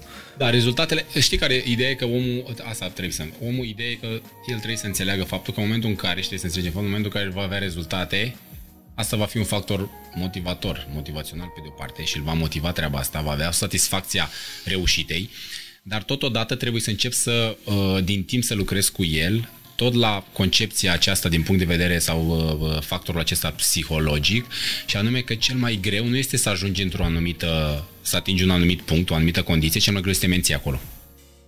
De aceea o să vezi și bă, asta le explic și lor exact ceea ce spun ție. De asemenea, o să, și în istoria sportului, majoritatea interviurilor cu mari sportivi care au câștigat titluri mondiale, olimpice, asta au și spus. Mi-a fost mult mai greu să mai redevin a doua oară campion decât, am, decât să devin prima oară. E mult mai greu lucrul ăsta.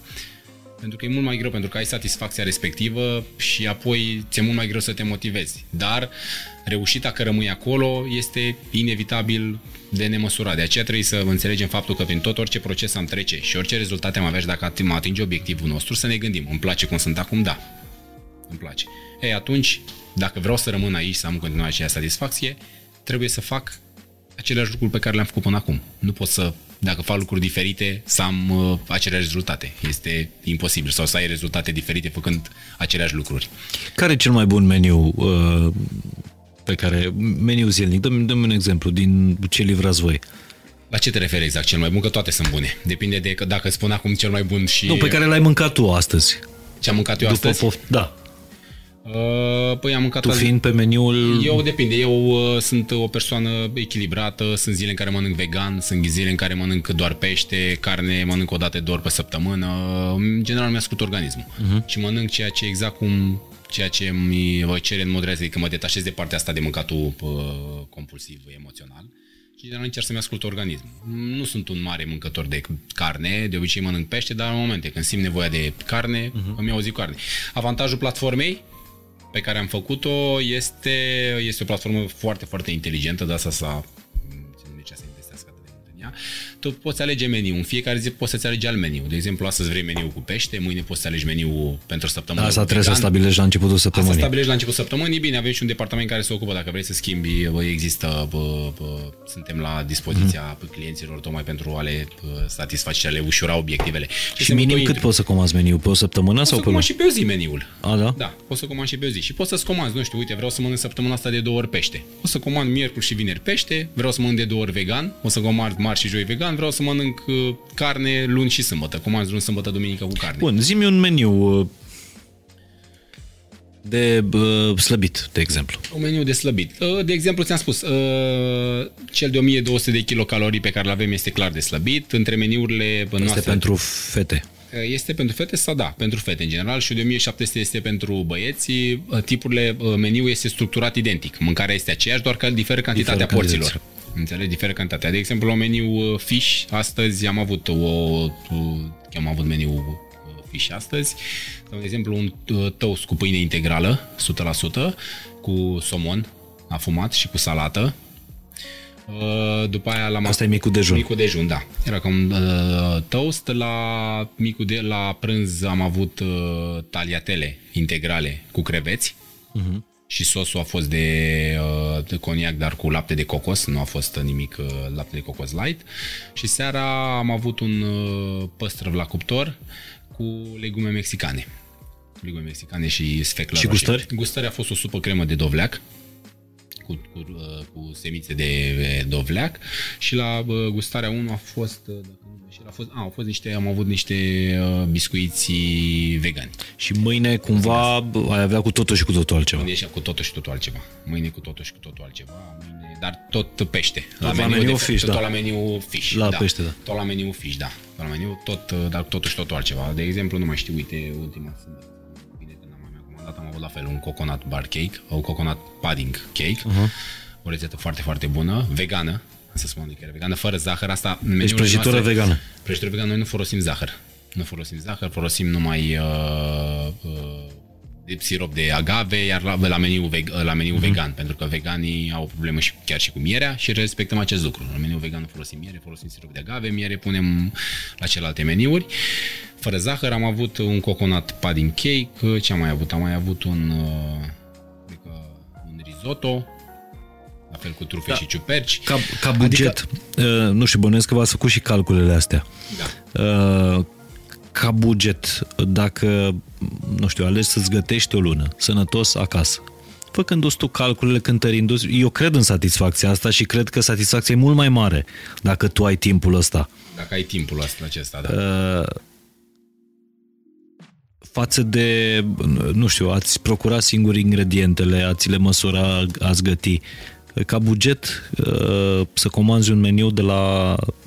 Te spun chiar caz, Voi? contra, caz concret, eu am încercat să fac asta. Am încercat exact în perioada în care uh, lucram să deschidem visul, am încercat să văd ceea ce înseamnă am experimentat pe mine. Acum depinde și ce mănânci, că dacă ești că vorbim de două lucruri, dacă sunt o persoană care, da, în luna respectivă vreau să cumpăr doar lucruri de calitate și să mănânc să mi ating un obiectiv, e mult mai scump decât dacă ai mânca orice. Uh-huh. Până la urmă iei o bucătură de aici, nu știu, iei niște, uh, orice ți-ar veni la gură, doi covrici dimineața la revedere, mai iei la masa de prânz un meniu zilei cu tochitură uh-huh. la revedere și seara ce sonimeri, o șaorma la nu știu, la până în 20 de lei și am mâncat într-o zi cu 50 de lei, 40 de lei. Dar mă refer din punct de vedere al omului, cum erau și eu al unui client, al unui consumator care vrea, are un obiectiv, vrea să mănânce sănătos.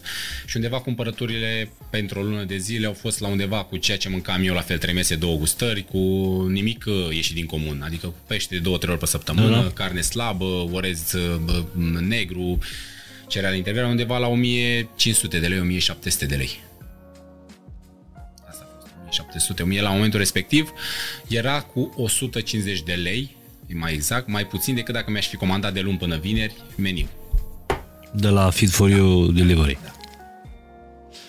Am înțeles. Plus timpul, Plus timpul, plus că a Cumpărături, fost da, gătit și așa mai cumpărături, departe. gătit, plus, uh, da, da, uh, da, încă un lucru uh, de reținut. În toate acestea am luat totul la porție.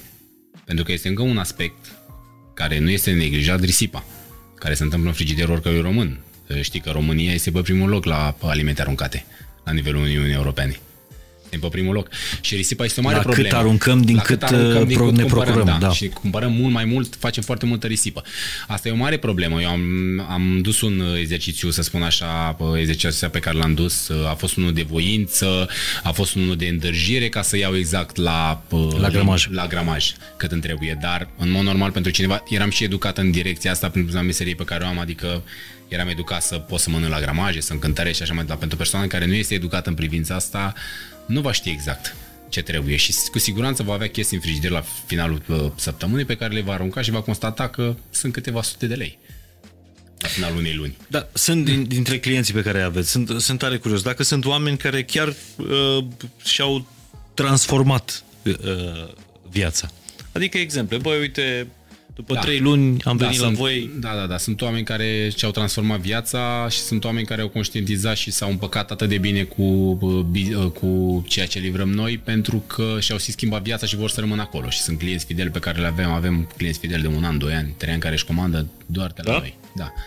Clienți care își comandă doar de la noi și noi suntem mulțumiți, dau feedback-uri, suntem foarte, foarte mulțumiți că asta și așteptăm feedback-uri întotdeauna, că asta, ele fie că sunt negative, negative, că poate au mai fost sau pozitive, uh, la bază totul devine constructiv pentru a dezvolta uh, un business cu potențial și pentru a-ți îmbunătăți performanțele, el e foarte, foarte constructiv și mereu am luat, uh, de asta și în platforma are o secțiune în care fiecare client care și-a comandat dă un feedback către rețetele din ziua respectivă, de la 1 la 5 stele.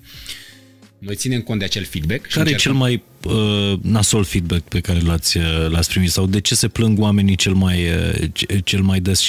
Aici nu vorbesc doar de businessul uh, nu, vostru, de, în da. general de... Știi cum e? Ideea e în felul următor, că sunt persoane cum depinde și de... Uh, că noi suntem uh, conștienți, că discuția asta și cu Mircea, că nu putem să mulțumim pe toată lumea. Este imposibil să mulțumești toată lumea și feedback-urile sunt și de natură subiectivă. Că sunt, au fost persoane probabil care le-a spus nu mi-a plăcut felul ăla de mâncare și a dat o stea. Uh-huh. Că nu i-a plăcut sub nicio formă. Dar noi am sunat și departamentul nostru de uh, customer care sună și încearcă să discute cu uh, absolut toți clienții care dau fie feedback pozitive, fie feedback negative și am întrebat ce nu v-a plăcut. Păi nu-mi place mie ce a fost, nu mai știu ce a fost, a fost nu-mi place mie, nu place mie spanacul sau ceva de genul ăsta. Nu-mi place. Deci e o chestie de era aceeași rețetă la care am primit 5 la alte persoane 5, 5 stele și spunea foarte bun rețetă. Am avut o rețetă de spanac, de exemplu, cu quinoa și cremă de brânză slabă. Dar lui nu-i plăcea spanacul. Dau un exemplu ca să a fost Și dacă nu-i plăcea spanacul, nu mi-a plăcut deloc cu o stea. Și când am fost sunat, a zis, nu-mi place mie spanacul de fel. Dar nu e neapărat un reper. Dar știi că eu am prieten care, uh, care își comandă uh, mâncare meniu zilnic uh, dar mai mănâncă și ei așa, dacă nimeresc la un restaurant, mai bagă și de la restaurant.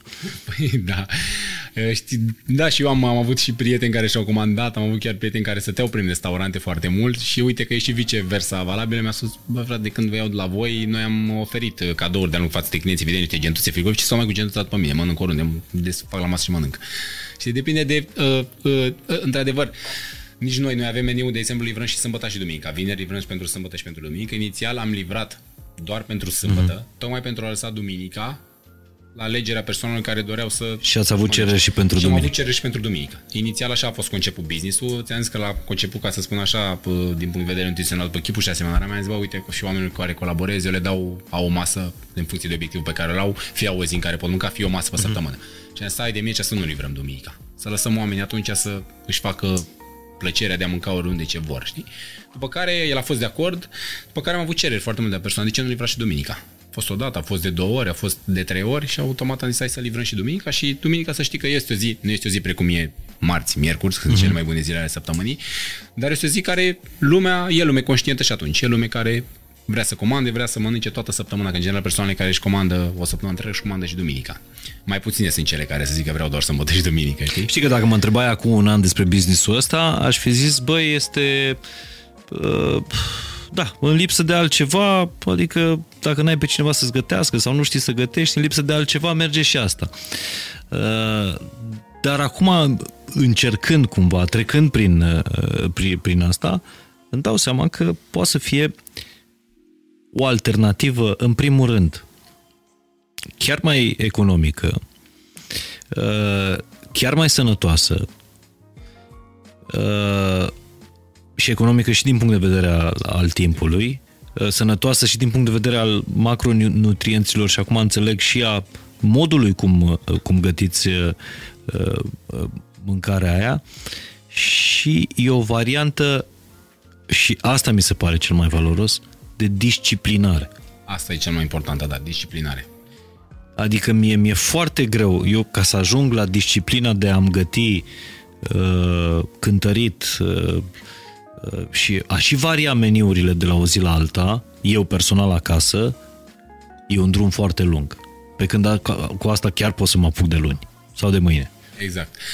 Asta, asta a fost și bă, ideea noastră, a fost uh, și într-adevăr uh, piața este, în, este un segment virgin, dar ea este în continuă creștere, ceea ce înseamnă că există uh, conștientizare a acestor pași pe care trebuie să urmeze o persoană. Și nu e vorba despre doar a economisi timp, este chiar și despre, dacă privim din punct de vedere pragmatic, chiar e și despre a economisi bani a economisi bani și a eliminat și elementul și a eliminat și uh, sentimentul de frustrare că există risipă. Pentru că acum, uh, dacă suntem uh, pentru persoanele mai ales care au un nivel ăsta de a conștientiza lumea în care trăim și locul nostru pe acest pământ și a conștientiza și probleme reale ale planetei, nu cred că este tot una să gândească că, a, uite, arunc niște mâncare acum de, uite câtă mâncare, ai un sentiment de vinovăție și ai un sentiment de risipă, se sentimentul de risipă se creează un sentiment de vinovăție, că poate chiar sunt oameni care nu au ce să mănânce și tu îți bagi joc de mâncarea aia. Nu se mai întâmplă în situația asta. În business ăsta nu se mai întâmplă. Tu mănânci exact cât ar trebui să mănânci, înveți să mănânci sănătos, înveți cum trebuie să mănânci, că practic asta livrăm, și te bucuri și de mâncare, te bucuri și de timp, te bucuri și de gust și te bucuri și de obiective. Practic, te bucuri de un nou stil de viață. Nu e mâncare pentru burlaci, ca să zic așa. Nu e mâncare. nu, nu avem, uh, tocmai de asta avem și meniu Kids. E meniu Kids care e foarte da, comandat pentru copii. Care... Da, asta spun. De asta da. meniul Kids a fost făcut uh, de către noi tot la cererea uh, feedback oamenilor. De ce nu avem și meniu pentru copii? Ne place foarte mult mâncarea de la voastră, de la voi, am avut rezultate, ne simțim foarte bine.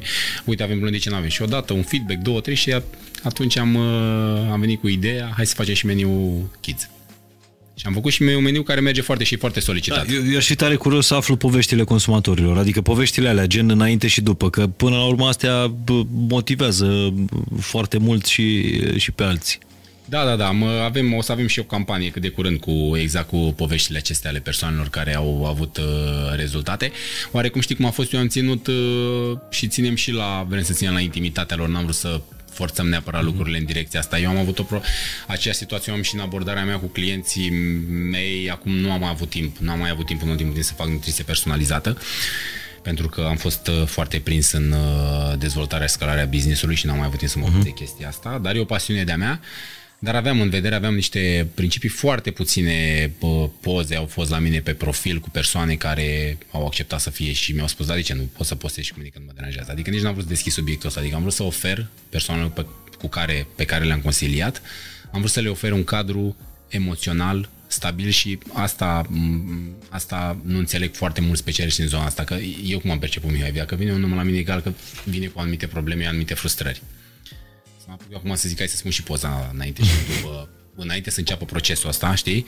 Mi se pare că nu, nu e fair play față de nimeni, înțelegi? Mi se pare că deja el e, un, e într-un mediu, trăiește într-un mediu care are anumite frustrări, că e și mai multă. Un om care vine, clar că e un om care nu-i mulțumit de sine, tu ce zici? Hai să te pun pe pagina mea să te vadă câteva zeci de mii de persoane ca să îmi dea mie bine contul meu.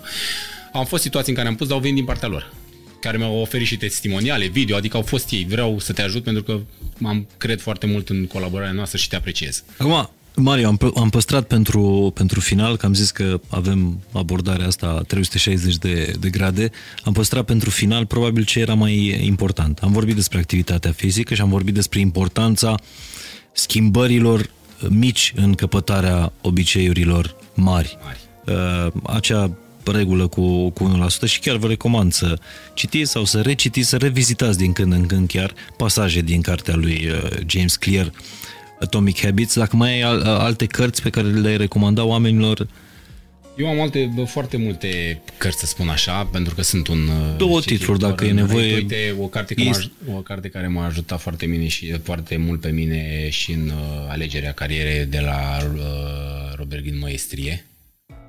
Robert Green, Măiestrie. Măiestrie. Vorbește exact despre a ne alege uh, meniul zilnic. Uh, da, meniul zilei. Uh, a ne alege vocația, cum identificăm uh-huh. vocația și eu citind cartea am citit-o într-adevăr într-un moment în care oarecum am ajuns pe drumul ăsta, dar m-am identificat cu, să spun așa, uh, ceea ce spunea el acolo și anume că vocația, pentru cei care încă sunt în zona în care nu știu ce să fac, nu știu ce să mă apuc, ce să fac, unde să mă duc, Vocația, uh, universul ăsta are niște pârghi prin care ne, ne indică ce trebuie să alegem, ce trebuie să facem și ce va urma să facem în viața asta. Și vorbește și cu exemple și despre exemplul lui Benjamin Franklin, care a fost toată lumea împotriva lui pentru a face ceea ce a făcut și al lui Darwin, mm-hmm. care n-a fost nimeni de acord să facă treaba asta și cu ce a plecat în jurul lumii și toată lumea l-a prenegat toată familia și a reușit tocmai ce a reușit pentru că și-a ascultat vocația. Și dând timpul înapoi vis-a-vis de mine, m-am gândit eu de unde am identificat eu oare vocația asta și am început să mă gândesc că eu de mic copil citeam pe uh, informații nutriționale ale to- tot ceea ce cumpăram. A, Și tu erai eu cel care citea etichetele. toate etichetele. Singurul, De probabil, mic- pe vremea aia. De mic copil, da, citeam etichetele. Deci am avut o pasiune pentru citit. Citeam etichetele și atunci, îți dai seama, nu eram, nu știam ce înseamnă neapărat proteine. După aia, când am avut acces și tehnologia mi-a permit accesul mai facil și am început să mă informez exact proteine și am început să citesc. Dar citeam, nu știu, aveam o pasiune. Și a fost chiar un reper. Uite că asta mi era, se pare că asta mi-a fost vocația. Adică să, A citi etichetele, iată că ai ajuns să schimbi etichetele. da, să schimb etichetele, da. Uh, Robert Greene Maestrie. uh, Robert Greene este cel care a scris că, ba, cu sună numele foarte cunoscut, a scris și Legile Naturii Umane, o carte iarăși Da. foarte, foarte uh, bună. Da, de asemenea, recomand uh, în zona asta, m, văd că ai și tu aici cu Yuval Noah Harari, care mi se par niște 21 de lecții pentru secolul 21. A, păi a trecut săptămâna trecută pe aici și mi-a lăsat o carte. și, Mai tot vin oameni. da, și le recomand. Acestea mi se par ca niște biblii ale omului, uh, ale societății în care trăim și ar trebui, sunt niște cărți care ar trebui predate în școală și ceea ce trebuie să mai citesc e, uh, ceea ce recomand e să m, activăm mâna de informa în zona asta de nutriție și de educație financiară. Și cea mai importantă carte, citiți etichetele. Etichetele. Da, Înainte, mi-a plăcut asta cu... Am început prin a citi etichete. Uh, N-ar strica, doar că, ți-am zis, a citi etichetele e deja o, o ieșire din zona de confort și nu, nu fiecare dintre noi putem face. Eu, de exemplu, nu vreau să citesc etichetele. Asta zic, dar tu ai altă vocație. Probabil când erai mic făceai altceva. Da, nu, nu, nu, n-am răbdare, n-am răbdare de fapt să citesc etichetele. Uh, și de-aia am, am nevoie de o- oameni sau de branduri în care să am încredere, Încredere. că nu mă înșeală la etichetă, ca o etichetă curată. Da, asta este foarte important. Uh, Și noi am vrut să avem etichete uh, curate, dar pentru a avea etichete curate trebuie să ai ingrediente curate. Asta, la noi, trebuie- pentru a avea etichete curate, trebuie să ai ingrediente curate. Și de aici a plecat totul. Trebuie să avem ingrediente curate, trebuie să avem un business curat, trebuie să uh, uh, livrăm în primul rând, să- timp și sănătate, trebuie să livrăm încredere. Și chiar dacă am avut pers- uh, persoane care au avut feedback-uri din punct de vedere al rețetelor, că de ce folosim aia, nu folosim aia, ei au fost, au fost dăți în care am ținut să răspund personal dacă erau situații de natură nutrițională. De ce nu folosim da, așa, acum- de ce folosim așa și așa mai departe. Cum e, Nici când gătea mama nu-ți plăcea mâncarea tot timpul. Tot timpul, exact. Exact, asta și spun, că depinde, e, e și o chestie su, uh, subiectivă. Că sunt feluri de mâncare poate care ție îți plac, mie nu-mi plac, trebuie să conștientizăm și noi că nu putem să mulțumim pe toată lumea din punct de vedere al neapărat al preferințelor, dar trebuie să mulțumim pe- pe toată lumea din punct de vedere al rezultatelor obținute. Da, și eu cred că e important să vedem uh, întotdeauna pentru ce facem asta, care este uh, rezultatul final, dar fără a sacrifica plăcerea drumului, așa cum ai spus. Pentru E cea mai important. Pentru că dacă drumul ăla devine un chin și du- faci doar de pentru plăcerea rezultatului, mi se pare că poți abandona Practic, uh, tot oricând cum și e chiar și, nu merită cum drumul. e și escaladatul pe un munte. Practic, fericirea vine din uh, fiecare etapă și fiecare potecă prin care o treci. Nu trebuie să uh, uh, provine neapărat din uh, uh, momentul în care ai ajuns în vârful muntelui, că ai plecat greșit la drum. Și așa cum spuneam, Mario, am vorbit despre activitatea fizică, am vorbit despre uh, nutriție, dar cred că n-am vorbit despre ce mai important, uh, despre odihnă, Odihnă, da. despre, despre somn și cât, câtă valoare pui tu în ceea ce îi sfătuiești pe oameni în, în odihnă, în somn. Atât de multă valoare cât pun și pe antrenament fizic, cât pun și pe mâncat sănătos. Practic, în ponderea acesteia unui stil de viață sănătos, din punctul meu de vedere, 33,3% reprezintă alimentația, 33,3% reprezintă antrenamentul fizic și 33,4% odihna. Deci e chiar Deci cu un pic mai mult. Un pic mai mult odihna și trebuie să identificăm că sunt două tipuri de odihnă. Există odihna pe care o îmbrățișează toată lumea și de care știe toată lumea că trebuie să te pui să dormi, că ești obosit, dar trebuie să ne focusăm și asupra odihnei active. Odihna activă reprezintă chestiile pe care noi le facem pentru a ne relaxa, pentru a ne uh, detașa de uh, problemele zilnice pe care le avem. Este spațiul acela uh, pe care îl creăm noi călduros, în care noi ne simțim bine, în care noi ne formăm noi rezoluții, în care noi facem o analiză a zilei care a trecut, în care noi ne naștem, ne facem planul pentru ziua care urmează. O dignă activă, dar ar trebui să înțelegem că o dignă activă nu înseamnă stat un telefon sau neapărat uitatul la seriale. Aia nu înseamnă o dignă activă, aia înseamnă un stres suplimentar. Trebuie să înțelegem că tot ce înseamnă lumina albă a dispozitivelor, fie că e vorba de telefon, fie că e vorba de laptop, fie că e vorba de televizor, inhibă producția de melatonină organismului.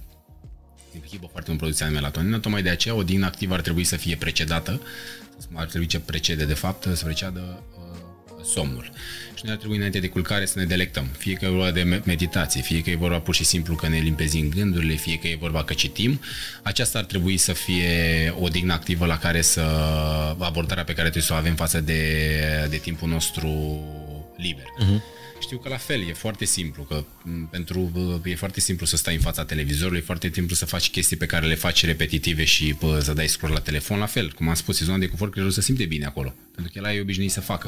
În momentul în care tu te vei detașa și de asta o să vezi persoane care am sugerat să înceapă un proces de meditație, nu e simplu.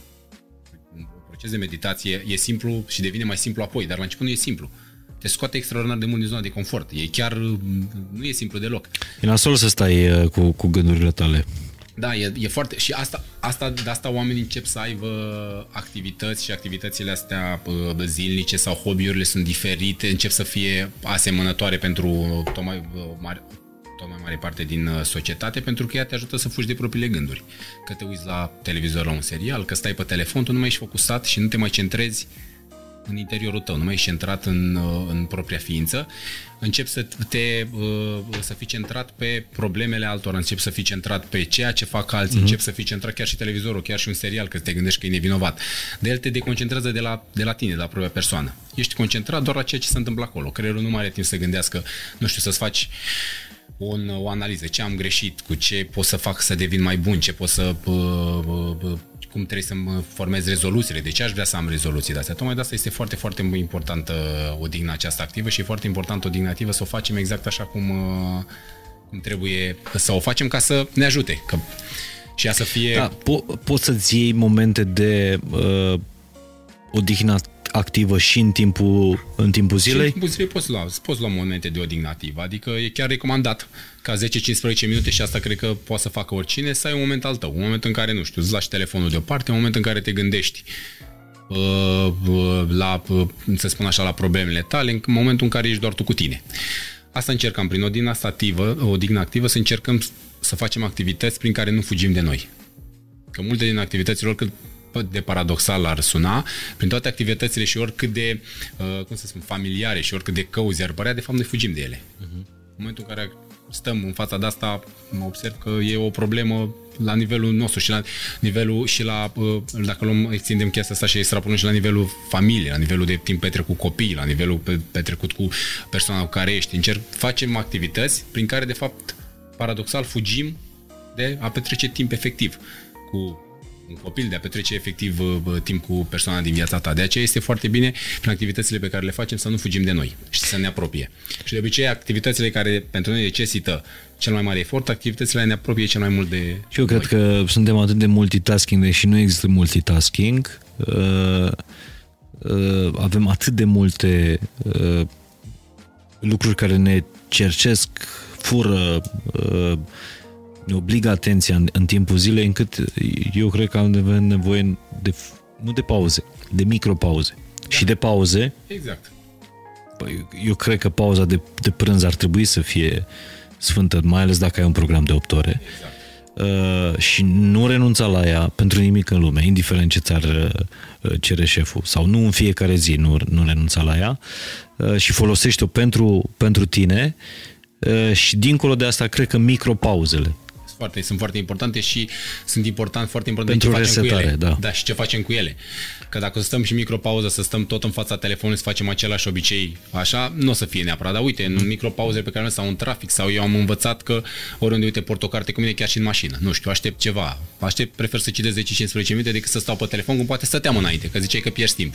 Stau o carte în mașină întotdeauna. Chiar dacă este o carte mai cât de, să spun așa, groasă ar fi, la un moment dat o să o termin eu cu pauze. Mm-hmm. În trafic înainte la fel. Stăteam în trafic, uite, mergeam cum e trafic în București, stai la semafor la București, în București, stăteam pe telefon. Acum prefer să ascult podcasturi e mult mai important să asculti un podcast în zona ta, zona fiecăruia de interes, mm-hmm. că nu o să mă apuc să ascult podcasturi în zona agricolă. În zona mea de interes sau în care sunt uh, zonele mele de uh, interes și eu consider că tehnologia, inclusiv, este foarte utilă în viața noastră, aduce un plus valoare extraordinar, dar depinde cum o folosim. Și uite, tehnologia, de, dacă folosim avantajul ei de a avea acces oricând, nu știu, vreau să aflu despre orice, bă, psihologie, ascult un podcast despre psihologie, vreau să aflu despre absolut orice subiect mă interesează, poți asculta în orice moment ceea ce te interesează, despre meditație, despre fapt care înainte nu era posibil, era destul de complicat. Și acum de asta zic că tehnologia ar trebui să o folosim ca pe un aliat în dezvoltarea noastră, nu ca pe ceva ce ne sabotează evoluția. Bun. Uh, Mario, ne apropiem de, de finalul conversației noastre. Deja, uh, oricum, e, e multă informație pe care eu cred că uh, lumea sau o știam cu toții într-un fel sau altul, dar cred că din când în când e bine să ne reordonăm planurile, gândurile, rezoluțiile, spuneți cum, cum, cum vreți. Și aș vrea să ne întoarcem cumva la Uh, câteva reguli de bază. Acum, vrei, nu vrei, oamenii sunt făcuți să funcționeze după niște reguli. Noi, nu ne trebuie reguli, așa ne-am creat noi civilizația. Uh, hai să, când vorbim despre, despre nutriție, care ar trebui să fie, din punctul tău de vedere, cele 3, 4, 5 reguli? Ok, foarte. Uh, în primul rând ar trebui să înțelegem că nutriție, un principiu foarte, foarte important de care ar trebui să ținem cont, este că nu ar trebui să amestecăm uh, mai mult de uh, două surse de proteină animală la o masă. Asta este foarte, foarte important. În momentul în care avem, ar trebui, de o, mă refer pe termen lung, că se întâmplă uneori să...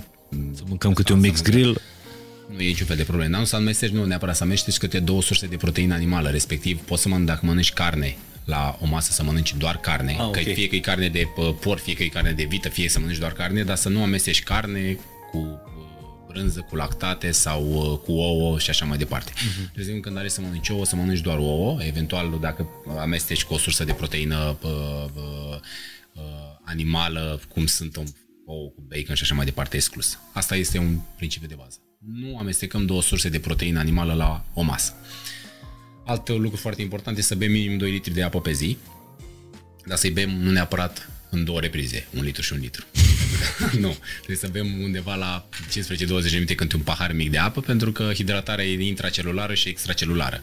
Extracelulară e o hidratare mai superficială, asta se întâmplă când bem un litru de apă o dată de două ori pe zi. Hidratarea intracelulară se face în schimb cu porții puține. porții puține și să ne bucurăm de apa respectivă când o bem în înghițituri mici și dese. Uh-huh. O dată la În al treilea rând ar trebui să introducem un aliment, să evităm tot ce înseamnă dulciuri, tot ce că zahărul este uh, un element uh, uh, foarte nociv pentru sănătate, este combustibilul preferat al celulelor canceroase. Este foarte, foarte acid pentru organism, că de aici el este foarte acid pentru organism și creează un mediu propice pentru dezvoltarea celulelor canceroase evitând zahărul, dulciurile, produsele rafinate, tot ce înseamnă paste albe, orez alb, tot ce înseamnă pâine albă, să introducem în alimentația noastră tot ce înseamnă produse de uh, cereale integrale, paste integrale în locul celor alb, orez, în loc de cel alb să folosim orez negru, orez roșu integral, uh, orez brun, avem foarte multe variante. Introducerea foarte multe leguminoase în uh, dieta noastră zilnică, respectiv fasole, năut, linte, uh-huh. formă de humus, mâncare și așa mai departe. Uh, să evităm a uh, folosi uh, carne grasă, a consuma maxim o dată pe săptămână, să consumăm carne slabă și carne albă, peștele de 2-3 ori pe 2-3 ori minim pe săptămână. săptămână. Uh, și să, de asemenea, fructele, să avem două, trei porții minim de fructe pe zi. O porție înseamnă undeva la 150, un fruct dacă e vorba de măr, 150 grame de afine, 2-3 porții pe zi. Bun, asta legat de, de, nutriție, legat de nutriție ar fi așa un... Da. Astea sunt și Un uh, sumar. guideline-urile noastre în business-ul acesta pe care, adică eu și A, voi aveți niște valori avem, pe care... da, de le, le respectăm exact Încercați și să le în- păstrați respectăm la și în meniurile business. voastre. Adică să înțelegi, în fiecare zi avem alt tip de carne. Încercăm să nu repetăm un, cu același tip de carne, să dăm într-o zi două tipuri de carne sau o zi una după alta. Încercăm la fel să avem o sursă de uh, lactate sănătoasă, fie vorba că e un iaurt, fie vorba că e chefir, fie că e vorba de o să, uh, uh, brânză slabă. Încercăm de asemenea să acordăm, să oferim, da, și să introducem legume în uh, alimentația noastră. Înferi, încercăm să oferim, adică oferim salate, foarte multe legume, oferim supă cremă, care la fel e din uh, de legume. Adică încercăm să oferim la o masă care are și fructe sau un suc sănătos, încercăm să oferim uh, variante. Când, când vine vorba de activitatea fizică, niște Vine vorba de reguli... activitatea fizică, dar ar trebui să avem activitate fizică de 3 ori pe săptămână minim. Undeva, cum să nu înțelegem că avem 3 ori pe săptămână și câte 3 ore. Dacă avem peste 30 de minute, în 30 și 45 de minute este, este foarte, foarte bine. Să nu înțelegem acum greșit că activitate fizică trebuie să merg la sală, stau 3 ore. La intensitate, La intensitate în funcție de uh, obiectivele pe care le avem. Dacă e o persoană la început și vrea să adopte un stil de viață sănătos, intensitate ușoară. În schimb, o să simte ea singur când va crește intensitatea, o să organismul o să obișnuiască și atunci automat va crește intensitatea spre medie sau uneori spre intensitate uh, crescută. Da, de trei ori minim pe uh, săptămână la, la sală, acesta ca din punct de vedere al, uh, al activității fizice. Să încercăm să facem și o m, uh, să spun așa, să facem un efort diferit, să schimbăm efortul odată la ceva timp, tipul de antrenament, tipul de efort, pentru că asta ne va, va ajuta și organismul să nu intre într-o zonă de, de confort și va, îl va scoate din zona. E exact șocul, despre șocurile astea, Da. da. exact șocul despre care vorbești, dar în direcția asta trebuie să-l avem. Și ca și o dignă să avem undeva între 7-8 ore de odihnă, de 7-8 ore de somn pe noapte. înțeleg că tu te trezești la 5 dimineața, dar Între 5 și 6 dimineața, da. te culci pe la 10. Da. Cum reușești? Uh, mă pun și citesc de la ora 8. Și la un moment dat adorm. De asta spun că depinde de activitățile pe care, cum spuneam și mai devreme, că dacă ai activități să ai cu telefonul și probabil uh, și tu știi asta și eu am experimentat-o. Deci când stau mm-hmm. cu telefonul nu îți vine să mai adormi, adormi. Trebuie să fii foarte obosit. Ador foarte greu. Pentru că lumina dar albă a dispozitivului... Cum reușești tu fiind co-owner într-un, uh, înt- într-un business mega activ, unde cred că intervin probleme inclusiv după ora 8. Cum reușești tu să pui telefonul deoparte după ora 8? Uh, După ora, acum depinde, depinde și de zilele în care suntem. Dacă știu că suntem în zile în care a fost, uh, s-au fost discuții sau zilele în care trebuie, au fost lucruri de care trebuie să rezolvăm, o să-l țin lângă mine. Dacă mm. nu, uh, las telefonul uh, undeva, uh, mi-l pun pe uh, silent sau las doar sonor pentru grupul cu munca sau uh-huh. care au treabă și atunci răspund, dacă nu, uh, nu răspund. Dar, în general, activitatea noastră se centrează în prima parte, prima parte a zilei. E făcută de așa natură în care se centrează în prima parte a zilei activitatea și reușesc. Reușesc pentru că am niște obiective. Reușesc pentru că am niște principii, reușesc pentru că vreau să setez un stil de viață cu care să mă identific și pe care să-l îmbrățișez în totalitate. Cum scapi? Uite, asta e una dintre problemele mele pe care încerc cumva să le, să, să le educ. Uh, Chiar dacă las telefonul în altă cameră, da? și zic, băi, după ora 9 seara nu mă mai ating de telefon până a doua zi dimineața. Și a doua zi, la 5 când mă trezesc, mă uit și am nu știu câte WhatsApp-uri uh, uh, de, de la oameni pe care eu le consider important și zic, mamă, ce zice omul ăla că nu i-am răspuns la, la WhatsApp? Deși, dacă e să ne gândim, acum nu 20 de ani, acum 15 ani, uh, dacă deranjai pe cineva cu un mesaj, pentru că nu exista WhatsApp atunci, uh, după 8 seara, uh, era o dovadă de proastă creștere. Da, lucrurile s-au schimbat, asta zic, dar într-adevăr înțeleg Acum punctul de vedere. eu mă simt vinovat că nu citesc un mesaj De ce- de sau ce- nu-i de ce răspund te în simți? câteva Ai- ore. Tu, tu ai, te-ai simțit conștiința, pă, pă, pă, nu știu cum, încărcată că nu i-ai răspuns? Sau de ce te-ai simțit tu vinovat? Sau de ce ar crede omul Pentru că respectiv? așa, bă, cum, cumva aici ne-a adus uh, stilul ăsta de, vi- de viață al nostru, adică bă, a, bă, bă, a avea acces Foarte instant la prompt. oricine. Da. Foarte prompt, da. Foarte prompt, dar deodată știi că e un revers al medalei da. pe care am devenit să fim foarte promți, dar nu mai suntem la fel de paroliști. Sau așa, nu mai sunt, suntem la fel. Înainte, dacă stabileai o întâlnire, mă, vorbeam cu tine, Mihai, ne vedem vineri la ora 12, n- nu mai eram prompți în mesaje, că poate tu nu mai aveai uh, mijloace prin care să te trimiți, la ora 12 ne vedeam. Acum dacă stabilesc o întâlnire și mâine la ora 12 cu tine, e posibil să mai vorbim până atunci. Suntem foarte prompți să ne răspundem la mesaj, dar mai Așa. schimbăm ora de 3 ori. Înțelegi? Deci sunt avantaje și dezavantaje. Cum reușesc, e în primul rând să te gândești tu. Dacă tu știi că ai un ob- nu te simți cu conștiința încărcată, că nu te încărci, nu contează ce crede omul ăla, contează ce simți tu. pentru actul respectiv. A, că dacă tu te simți că am văzut mesajul și e grav și nu nu-i răspund și na, poate are nevoie de ceva, atunci tu te simți conștiința încărcată și automat că îi răspunzi. Dar dacă tu știi că ai anumite repere pe care sau anumite valori pe care vrei să ți le respecti, anumite valori pe care vrei să îți ghideze stilul de viață, atunci e ok, n-ai de ce să te simți vinovat. Eventual ai câteva numere, că dacă e ceva urgent te va suna, cu siguranță. Și asta cu răspunsul la 5 dimineața și eu când mă trezesc eu două ore nu mă apropii de telefon. Adică mă gândesc că oricine mi-ar scrie cineva la, nu știu, la 11-12 noapte, mă gândesc că nu e atât de prom încât să răspundă la 5 dimineața când îi răspund eu. Poate să mai aștepte până la 7 dimineața, 8. Nu e capă de lume. Da. Uh... Adică eu un, poate nu vreau să sune act egoist, de chestia asta și despre egocentrism, da, dar nu, e, avea grijă de tine nu înseamnă că asta e zic, asta zic, nu e, am grijă de mine, da, și presupun că dacă e ceva grav, că o să, îți dai seama că dacă e ceva grav, sună telefonul, vezi 3, 4, 5 apeluri, s-a întâmplat ceva, dar pentru deci chestii... Da, dacă primiți un, mai ales un mesaj de, de la job după 8-9 seara și nu răspundeți până a doua zi când începe programul de, de lucru, nu înseamnă că sunteți neserioși sau neprofesioniști. Înseamnă doar că uh, Vă respectați. Da, vă respectați și că aveți bun simț până la urmă. Da. Foarte important să ne respectăm. Trebuie să învăț și eu asta, trebuie să învățăm uh, Să ne respectăm pe noi înșine ca să cerem celorlalți ca, ca să ne respecte. Asta e cel mai important. Că dacă tu arăți disponibilitate în orice moment, practic e uh, uh, așa, nu știu, din subconștient e o lipsă de respect pe care o arăți tu vis-a-vis de tine. Că dacă cineva scrie, o să scrie și la 11 noapte și vede că răspuns, să va scrie în continuare. Dacă o să scrie dată la 11 noapte, a doua zi, zi, bă, îmi pare rău, am telefonul ăsta, nu o să va scrie niciodată. Deci înseamnă că respectul la impui și lui, pe care l-ai față de tine. Care e cel mai bun sfat pe care uh, ți l-ai, l-ai primit de la cineva sau l-ai citit de undeva și pe care l-ai aplicat în, în viața ta? Poate să fie un sfat pe care ți l-ai dat uh, tu, tu singur sau o rezoluție pe care ți-ai, ți-ai pus-o. Da. Uh, cel mai important, adică mă gândesc așa și în viața de zi cu zi că tot avem tendința de a ne compara și prin accesul la tehnologie și prin ceea ce facem, avem tendința de a ne compara cu ceilalți. Și sfatul meu pentru mine e să fiu autentic și asta mi-am dat seama că de multe ori când stau și mă uit în jurul meu, îmi dau seama că totul depinde doar de mine. Și dacă totul depinde doar de mine, atunci trebuie să fiu autentic în tot ceea ce fac. Și să fac lucrurile exact așa cum consider eu, că ele ar căpăta valoare, să nu mă abat de la sistemul meu de valori, pentru că sistem de valori îmbrățișat odată ce l-ai îmbrățișat, el va împărți un destin.